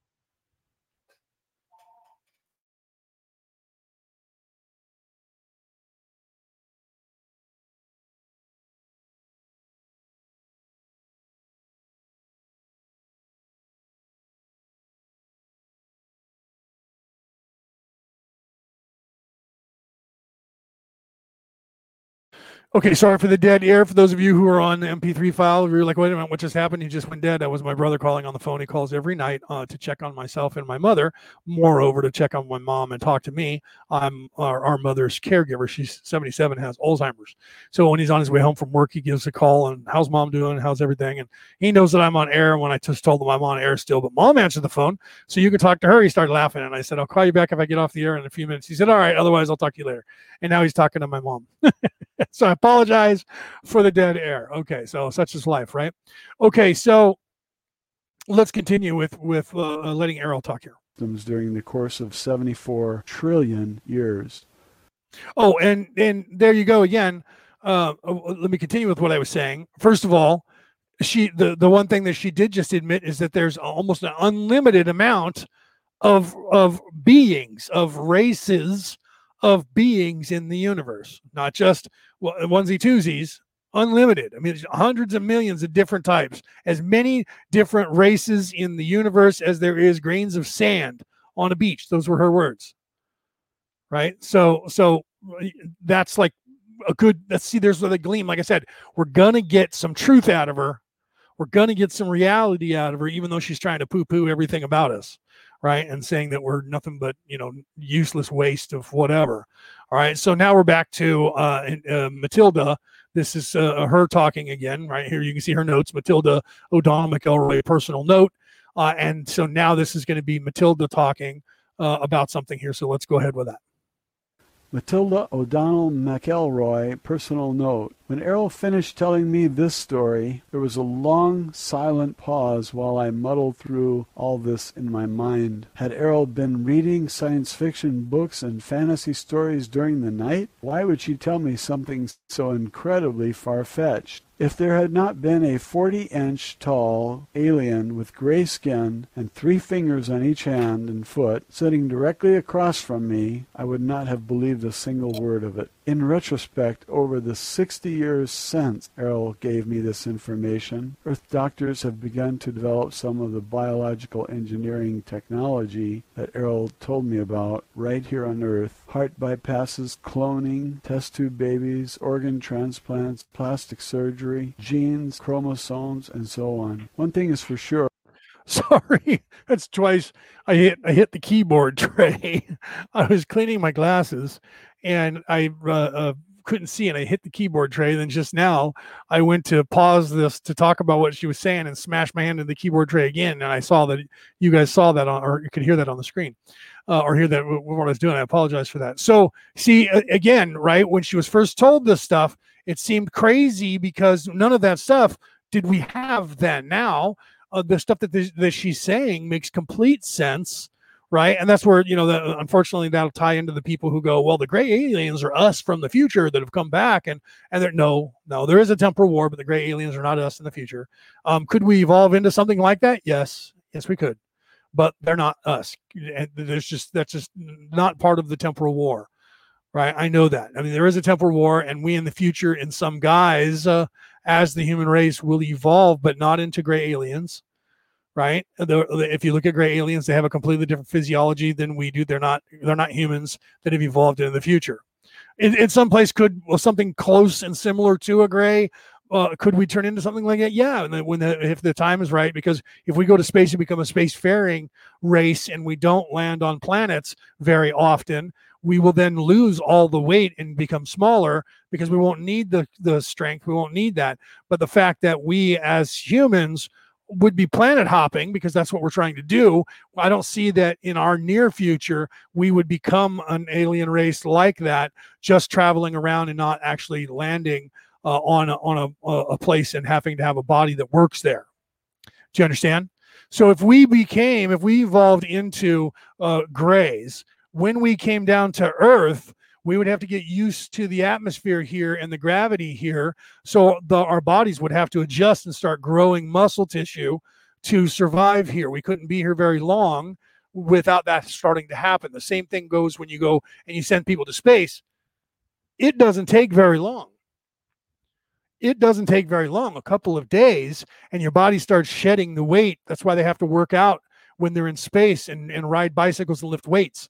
Because if because the gravity there is no gravity and your body immediately starts to shed all this excess weight that you do not need.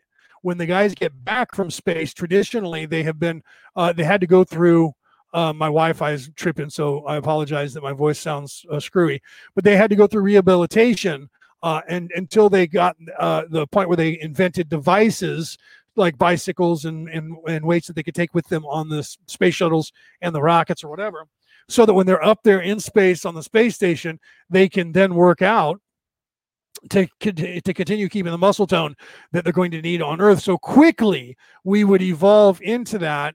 And then quickly, if we landed on a planet, we would have to make sure that the gravitational forces wouldn't destroy us. And if they're a lot more uh, uh, dense than we're used to, we would have to get used to that. And it, um, Philip K. Dick uh, wrote, I believe it was Philip K. Dick. Uh, give me a second if it wasn't. I'll remember that it wasn't. It might not have been. Uh, um, no, it was. I think no, no, yeah, because he he wrote. Who wrote uh, Fahrenheit 451? Was that Philip K. Dick? for those of you who are out there, let me know. He also wrote The Illustrated Man um, and it might not have been, it might have been somebody else. Well, he wrote Fire and Ice. The book, uh, the one of the short stories was called Fire and Ice, and these people lived in this valley where they were in caves, right? And uh, it got really hot, I think, and, it got really cold at night, uh, so they had to hide in the caves to stay warm. And then it got really hot in the middle of the day, so they could only go out for a short time uh, and they would uh, then go to war with the people who lived on the other side of the valley in those caves, and they would fight with each other, and they had to run uh, because they had they only had a short amount of time from when the sun came up until it was too hot. So they had to get out there, have their battles, and then either conquer a cave on the other uh, side or get back to their cave. And they had to eat the entire time to keep their metabolism up.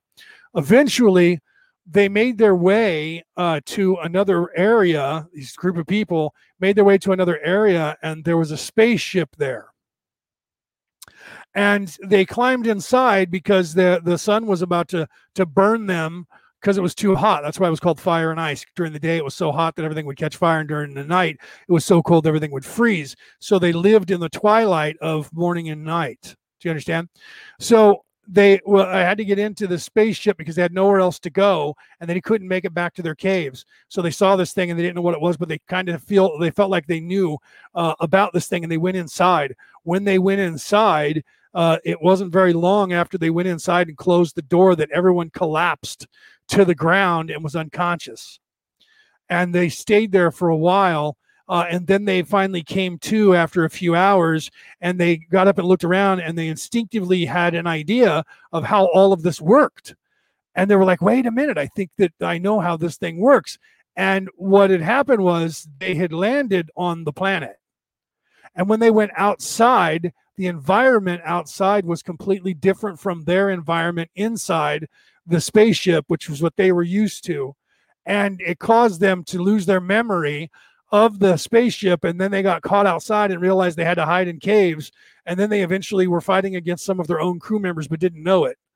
and they were and well they didn't even know what their purpose was and they were just fighting with these other crew members and eventually they made their way and found the spaceship and had to go in there when they did they collapsed and were unconscious because the it, the the atmosphere inside was different than the atmosphere outside and they couldn't stand the, uh, the, so it was like getting the bends. So they collapsed and were unconscious and then once their body adjusted to this whole new environment which was their old environment they woke up and their and the the veiling had started to to disappear and they realized who they were and they realized that the other people out there were part of their crew now and they had to figure out how to uh, save them right uh, without going outside and becoming them once again and, and being mind wiped.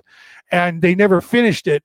Uh, that's how he ended it was that they then were, were contemplating just taking off and leaving the other one stuck there because they were afraid that they would uh, fall under the same spell that they were under before right? So that's show um, the reason i talk about that is because it shows the diversity and how we as humans would would evolve quickly right? And we can still have issues but so could we become gray aliens at some point? Yes.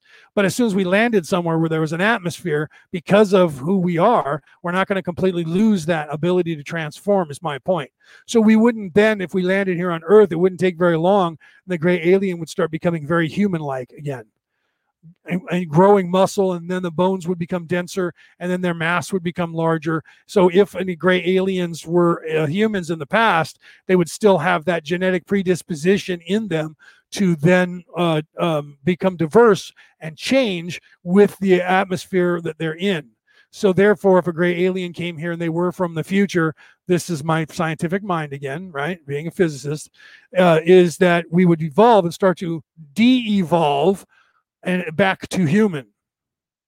Because that's what it means to be and what the equilibrium of this planet is is to support three-dimensional humanoid bipedal life forms that's why we would we would then turn into that or if we were uh you know lizard people and we had become grays we would be returning back to that lizard body because that's what it would be the equilibrium here so we would start to regress and start having, uh, we may not come back to be exactly the human race that we have now, but it would be some form near closer to that. Pardon me.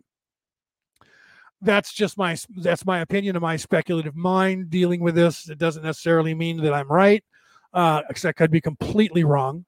And and we could literally we could be just as it's just as possible that gray aliens are us from the future. I don't believe that it is because i haven't heard that from any of my sources right? However we would turn into something like that but so far we haven't encountered that. The stuff that has come from the future has been us or the the um, cybernetic version of us because of the temporal war uh, uh, being, um, you know, that we become like the Borg, basically, without the hive mind yet. And I think that was starting to, I think that's starting to be integrated uh, into the temporal war now, where there's only about 700,000 humans left on Earth, and they're all integrated like the Borg and and and you know mostly machine. And then the other side of the coin in the temporal war is we, as we are now, ascend into the future, and we're not, and we stop the AI consumption of the human body and uh, we we you know downplay the AI and stop tinkering with our own bodies. And there's you know um, seven eight trillion of us or, or eight billion of us like there is here. That's the temporal war. A lot of guys, a lot of you guys don't know about that's going on currently um, outside of this reality, but only in the fourth dimension, which is the next place where it, we still call this Earth, and but we don't look exactly the way we do now in this corporal form. We're we're different but this is it's still earth and it's still like this there with some changes okay let's continue I've never looked at a bug or flower in the same way since then, not to mention my religious belief in Genesis. Four second splice.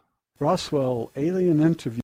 Okay, so we are going to stop there because it's at the end of uh, it's the chapter 11, the beginning of chapter 11, end of chapter 10. And I, and I say that for those of you who are on the MP3 file. Uh, we're just under, um, I was, came on at four, we're just under three hours, two hours and 48 minutes, two hours and 49 minutes. Uh, I didn't intend to go this long, but I wanted to get some more headway. So we got 32 minutes into uh, this segment, which is pretty good for one Friday to get 30 minutes in, right? So we'll we'll stop it. I'm going to call it there, uh, and we'll pick it up next Friday right here at the alien interview, um, the beginning of chapter 11. Let me jot down the time ratio that we're at here, the aspect ratio. At the three hour 32 minute mark. We'll start there. So we'll back it up 35 seconds, 36 seconds, and we'll start there for next week, right? Okay, so I love you guys. Those of you who stayed, those of you who are new listeners, thank you for for tuning in. I don't know how long you stayed. If you stayed the whole time, I love you for that. Um, if you missed the beginning, you can go back and watch that. Uh, I will have this up on the MP3 um, uh, uh, broadcast within the hour uh, maybe two hours. Just depends on how long it takes me to burn the file and uh, and upload it, as well as getting food in myself and my mother for dinner. But I'll have it up today. So those of you who want to listen to it, you don't want to see the MP4 file, and you you know because you just want to listen to me, that'll be anywhere or everywhere you listen to MP3 file podcasts. And if it's not there, go to podbean.com slash Orion Rising You'll find uh, the RSS code there for you to just copy. You can take it to wherever it is that you listen to podcasts and you can give it to that company. Uh, and you should know how to do that. And if not, you can get a hold of a moderator and tell them I have an RSS number for a podcast that I want to have broadcast here. And they will take it from you and they will put it in their system so that all of my shows that are uh, have been broadcast on Podbean will be there, and there's 291 episodes or 293. This will be the 293rd or 394th episode that I have out on the MP3 file. I have over 400 on YouTube and Orion Rising uh, on YouTube and Orion Rising on Facebook. I have more because there's some that are converted from a computer that I don't have access to anymore to get that to get those files to put onto the other uh, um, genres. Uh, I can. I've realized now that I can burn them from YouTube. I just haven't gone back to the you know uh, six years ago. Uh, we're in a season five. I haven't gone back five years ago to um, take those old videos and put them on there. I, I figured for those people who want to surf uh, my YouTube channel and my Orion Rising channel on on Facebook uh, and on uh, um, on YouTube. You guys can search that, and you guys get the bonus of uh, videos that aren't posted on the MP3 broadcast. Right? There's even videos there that I did before I had my podcast uh, on YouTube. Before I had my podcast, when I was doing videos about the book that I was writing, uh, how to how to get um, uh, or, or I'm sorry, surviving prepping slash survival for beginners uh, there's videos that I had there that are um, part of chapter one and two of that book that I videoed. So you guys can look at that if you wish. So I love you guys. Thank you for being here. Uh, the, this is Orion Rising. I am your host and your director and your producer and your writer and your everything, Leonard O'Neill. I love you guys. Share this out, share this out, share this out, right?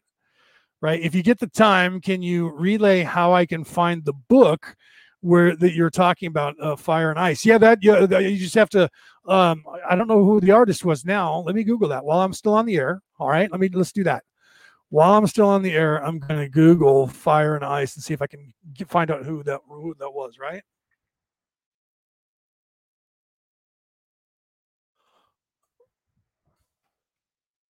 it's a story a, a short story from another i don't remember the name of the book now um, wait, here we go.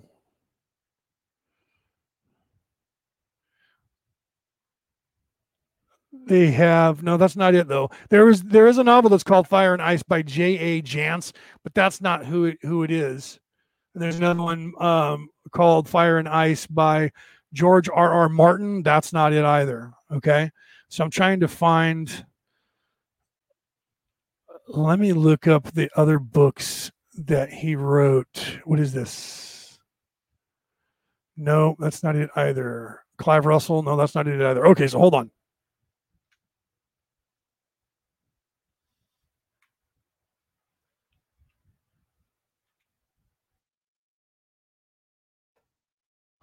Ray Bradbury. That's who wrote that book. Hold on. It's Ray Bradbury book. He wrote Fahrenheit 451. Let me look up Ray Bradbury.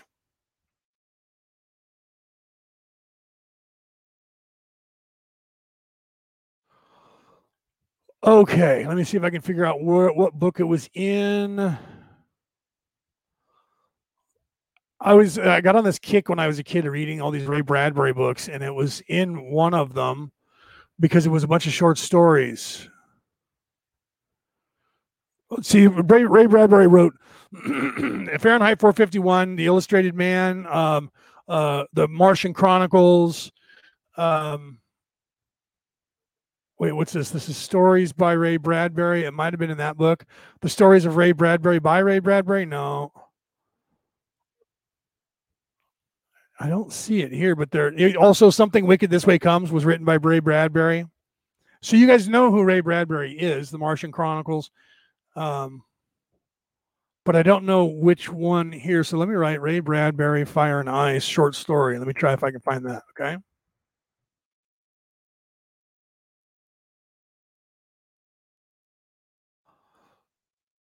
Okay. Actually, I think it's actually called Fire and Ice. Let me pull this up. I'm loading it now, so let me see if this is actually Ray Bradbury's book.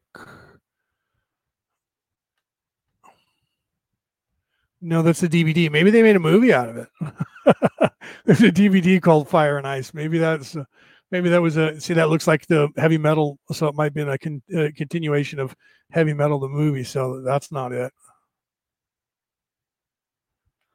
let's see here. Um, it's one of his short stories. Here's one that says the stories of Ray Bradbury, but I'm not finding Fire and Ice. Wait a minute, what's this? Fire and Ice short story. Here we go. Fire and Ice short story. Fire and Ice is a short story by Ray Bradbury and a and the 14th of his collection R is for Rocket. Ah, so it might have been R is for Rocket or S as in S is for space uh, might have been in that book. Okay, so I'm reading it here. It says Fire and Ice is a short story by Ray Bradbury, and the 14th in his collection, R is for Rocket. It was first published in Planet Stories, fall of 1946, as The Creatures That Time Forgot. The story is about short lived humans on a planet similar to Mercury. Okay, so the original story was, you can look that up then, guys. The original story was uh, published in Planet Stories, and that was uh, came out in the fall of 1946. I read a version of it that came out later than that, I believe, and that was in the uh, oh, it's called Frost and Frost and Fire. My bad. See, so it's not Fire and Ice. 273 Frost and Fire, 1946 by Ray Bradbury. So I guess it wasn't called Fire and Ice originally. It was called Frost and Fire, and I think he when they redid it, uh, it was originally the creatures that time forgot and then it was Frost and Fire, and then he eventually called it Fire and Ice. So you can look those up, Ray Bradbury, uh, and look up the um, his short stories, and you'll find it in one of his books. Look through the R's for Rocket uh, series, and you'll find it there, right? But so, so it is Ray Bradbury. Hopefully, you guys are still here listening to me, right? I was off on the other page, so I apologize uh, for those of you who who left. So cool, Julie said, "Got it, thanks." Um, so yeah, no, uh, uh, is it Robert Frost? No, Steve, it's not Robert Frost. However, uh, Robert Frost is great. It's Ray Bradbury. Um, so yeah, so read that story, then you'll see what I'm talking about. And uh, and if it's the the uh, original, like I said, that it was in one of his short stories. It was a book that had a bunch of short stories in it, and that was one of them that was in there. Um, otherwise, Ray Bradbury is a great writer. If you've seen any of those movies, uh, you know, they they I see he he was writing at the same time as Philip K. Dick. Philip K. Dick wrote, of course, "Do Androids Dream of Electric Sheep," which became Blade Runner, uh, and uh, um, um, what is it? Um, uh, um, that movie with Arnold Schwarzenegger where he was uh, went to Mars and he was mind wiped and the whole nines. I can't think it was called now, uh, and that was one of his books as well. And they redid it uh, about five years ago, and I can't think of the name of it uh, but a lot of a lot of movies that were made uh, were made from you know those two science fiction novelists who wrote stuff in the 40s and they're brilliant, brilliant. Uh, a lot of stuff, a lot of great, great literature. I mean, think of J.R.R. Tolkien, 40s, right? You got Ray Bradbury, 40s. You know, you got uh, all these great uh, writers that wrote these science fiction novels in the 40s that were made movies out of in the 80s, 90s, 2000s, and even into the 2020s we're, we're, we're, redoing the movies from these guys. And I read these books when I was a kid growing up, right? So it was, in, it was pretty intense. So you guys should check that out. Uh, and and that's actually a metaphor for. I'm not going to get involved in that, but uh, if you do, Julie, if you read uh, that Ray Bradbury story, I would love for you to use it as homework. You don't have to talk to me during a show. You can instant message me. But if you catch the message behind that, the moral behind that story, the that's a parable again uh, for something very spiritual. I'd love I'd love to see if you catch it uh, and uh, and and uh, and, t- and tell me do a little homework for me. You don't have to, but I always love it when when people do that because if you get it, and I didn't get it when I read it, but looking back on the story while I was telling you the story, I understood what that parable was talking about now, and I didn't know that when I read it 25 years ago, and I never got it until just now while I was talking about the story. And I actually was like, wow. And that's why I said, Julie, I'd love to hear your take on it. So it's a parable uh, just like almost everything else, right? Uh, these these science fiction novelists are just writers in general. Some of us don't realize what the story is they're trying to tell us in these parables until later on in life when you actually start waking up and then you go back and look at the stuff. That's why that Sufi who uh, spent his entire life, right? It may take a couple weeks. I, There's no timeline here, right? Julie said it may take a couple of weeks, man. I, you know, I have 11 bodies in my house. No, no, it's okay. I'm just saying when you do get around to it, if you read it, I'd love to see if if you. I'm not saying you will catch it. I never caught it. Like I said, 25 years later, I'm just now awake enough. But I think you might be awake enough too to catch the parable. And if you don't, I'm all right with that too right? I might even be wrong. I might even I haven't read it for so long. I might even think that I know what I'm talking about. I bet it's on Kindle. Yeah, I'll bet I'll bet it's on Kindle. I bet you can get it for a couple of bones on Kindle, right? So I may go back and read that myself to see if I if I understood the parable the, the proper way, right? So all these books that are written when you the, that Sufi he the, the everyone talks about he was trying to uh, uh, become awake and he bought all these books on how to look within and become awake and he spent all his lifetime doing it. And the one day when he woke up and he actually was awake he actually woke up he took all the books that he had bought and took it out in the front lawn and burned them because they were all useless. And it was right there and he said it was right there in front of me the entire time. And it really is that when you when it's it's and i tell people that when you wake up you literally are, realize you're like neo and you look around you see ones and zeros and zeros and ones for the first time and you understand them as the visuals that we already see now but you see past that you don't only see that anymore. And what happens is then everything in your life becomes clear and you see that reoccurring story in everything and you go wow how did i miss this? It literally is in every piece of literature i've ever read. It's in every story ever told. It's in every music ever played. It's in every Bible ever written, every dictionary ever written, every language ever thought of. It's in every communication ever communicated. It is everything. And it's right there for us to see, and we don't see it.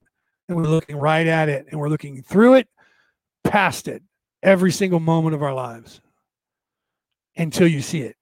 And then you giggle for the rest of your days every time you look around and you see it and then you recognize it in a new place and go, How did I not see that there? That was my favorite book of all time. I know why now. Subconsciously or super consciously, I was getting it. Right. And that's what happens to you. And that's what happens to us. And I'm glad that it's happening. And I'm glad that it happens to me and happens to you and happens to everybody because I understand how and why some people have come back to this point to relive this because it is so beautiful when it happens. it, it, and I know that it's just the tip of the iceberg. Pardon me. See, I've been talking too much. My voice is starting to go. That's the universe saying, time to shut up, Leo. Right. So now I'll go be quiet. I'll say maybe two words in the next three hours. That's no joke. I have to do that.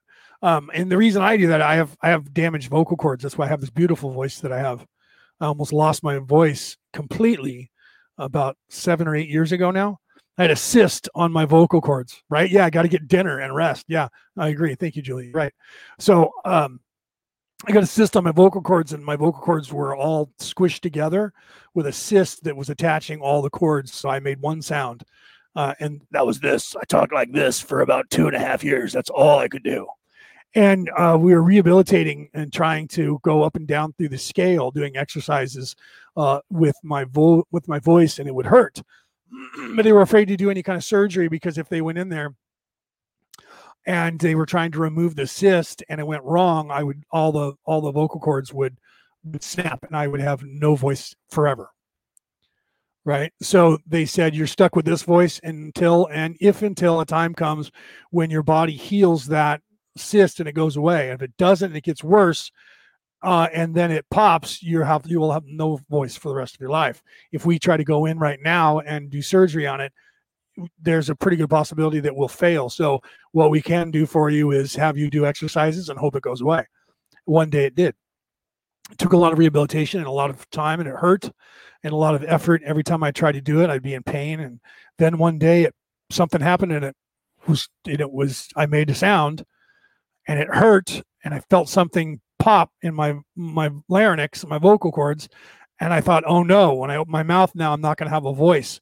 And I opened my mouth and I made a sound and I started moving through the the octaves upward and I was able to make more than one sound and it hurt a lot. And I but I could make the sound and it was very scratchy and and it hurt and so I tried it and then I waited and uh, over the course of the next 7 to 10 days I was able to start making good headway and it didn't hurt as much. And then over the course of the next six months, I was able to heal uh, to the point where I can now talk. But this is the voice that I have, and I have limited capacity on time when I start talking. And when I'm doing a show like this and I'm talking the entire time, three hours is a lot for my vocal cords. So I normally try to stay at one or two hours and not do this, but today I went long. And you guys know a lot of times I do this and I go for three hours, but after that I got to stop. So, all right, I have to stop now. I have to go get food for my mother, myself, and I need to quit speaking so my vocal cords can rest. So I love you guys. Please share this out. I'll see uh, you guys on Wednesday who want to show see me on the or hear me on the show Wednesday. I'm going to try and have Miguel come on this Wednesday and uh, this coming Wednesday, and then uh, we're going to talk about a bunch of stuff like we did next Friday. We'll pick up the alien interview at part 19 right here at chapter 11. All right. So I love you guys. Have a great day. And right. Yeah. Oh, and, and Steve, good for, you know, good, good plug for you there. Let me put this up on the screen. Right. Right. Archive.org details. What is that? QAnon project. Is that what the QAnon project? Looking Glass, a project Camelot interview. Nice. Is that uh, you on the show, Steve, or is that you're promoting someone else's show? I want to give credit where credit's due. So if it's you, that it's your show or your interview, I want people to know that. So please let so please say that so that people in the chat will know that. If it's just the interview um, uh, that you like, that's okay too because you know um, we're we're not you. Okay, so it's a, you're you're a QAnon friendly uh, Project Camelot uh, interview. So so I'm okay with that uh, because that's that's coalition friendly. So otherwise, I would have deleted you and went, "Oh, we can't have that here, buddy." But I, I'm uh, in agreement. So those of you who want to you can click on that interview uh, and hear that, I have not listened to that interview, but just from the name of it, I'm pretty sure of the content. Right. So um, yeah, you guys should check that out. and I'll probably check that out. So Steve, thanks, brother. Uh, have a great night. Like I said, I love you guys. Um, namaste. Um, I could have put you guys. I could be, you know, here I am talking with the thing, not me, right? There I am for my ugly mug. For those of you on the MP4 file, you can see my ugly mug coming up here, right? Um, with my Santa beard, I got my full beard going. My full Santa beard started growing um, in August, July. Yeah. Started growing in July this year to, to get it longer because now we don't have to wear a mask. So the last couple of years, nobody got to see my Santa beard except for those of you who saw me here on air. Uh, and nowadays, I can walk around with a Santa beard out and not have to wear a mask, except for certain few places. I am in the state of California, where we are in a not free state. We are in an occupied uh, uh, zone of the of the Democratic Communist Party uh, for now. All right, guys. Have a great night. I love you. I'll see some of you on Wednesday, and uh, if not, those of you who just listened to the Friday show, next Friday we'll come back and we'll do part part 19 of the Alien interview, and we'll listen to some more of what Airl had to say and and pick apart the lies and uh, hopefully glean some shit that she was trying not to tell us by accident, like she did do. And I pointed that out several times, right? And who knows, maybe it was done on purpose. We don't know, right? Either way, either way, she's giving us good information and also giving us crap, right? So it's just our job at this point to sift through what the juicy stuff is she's telling us and then sift out the other crap. All right, guys, have a great night. I'll see you on the flip side.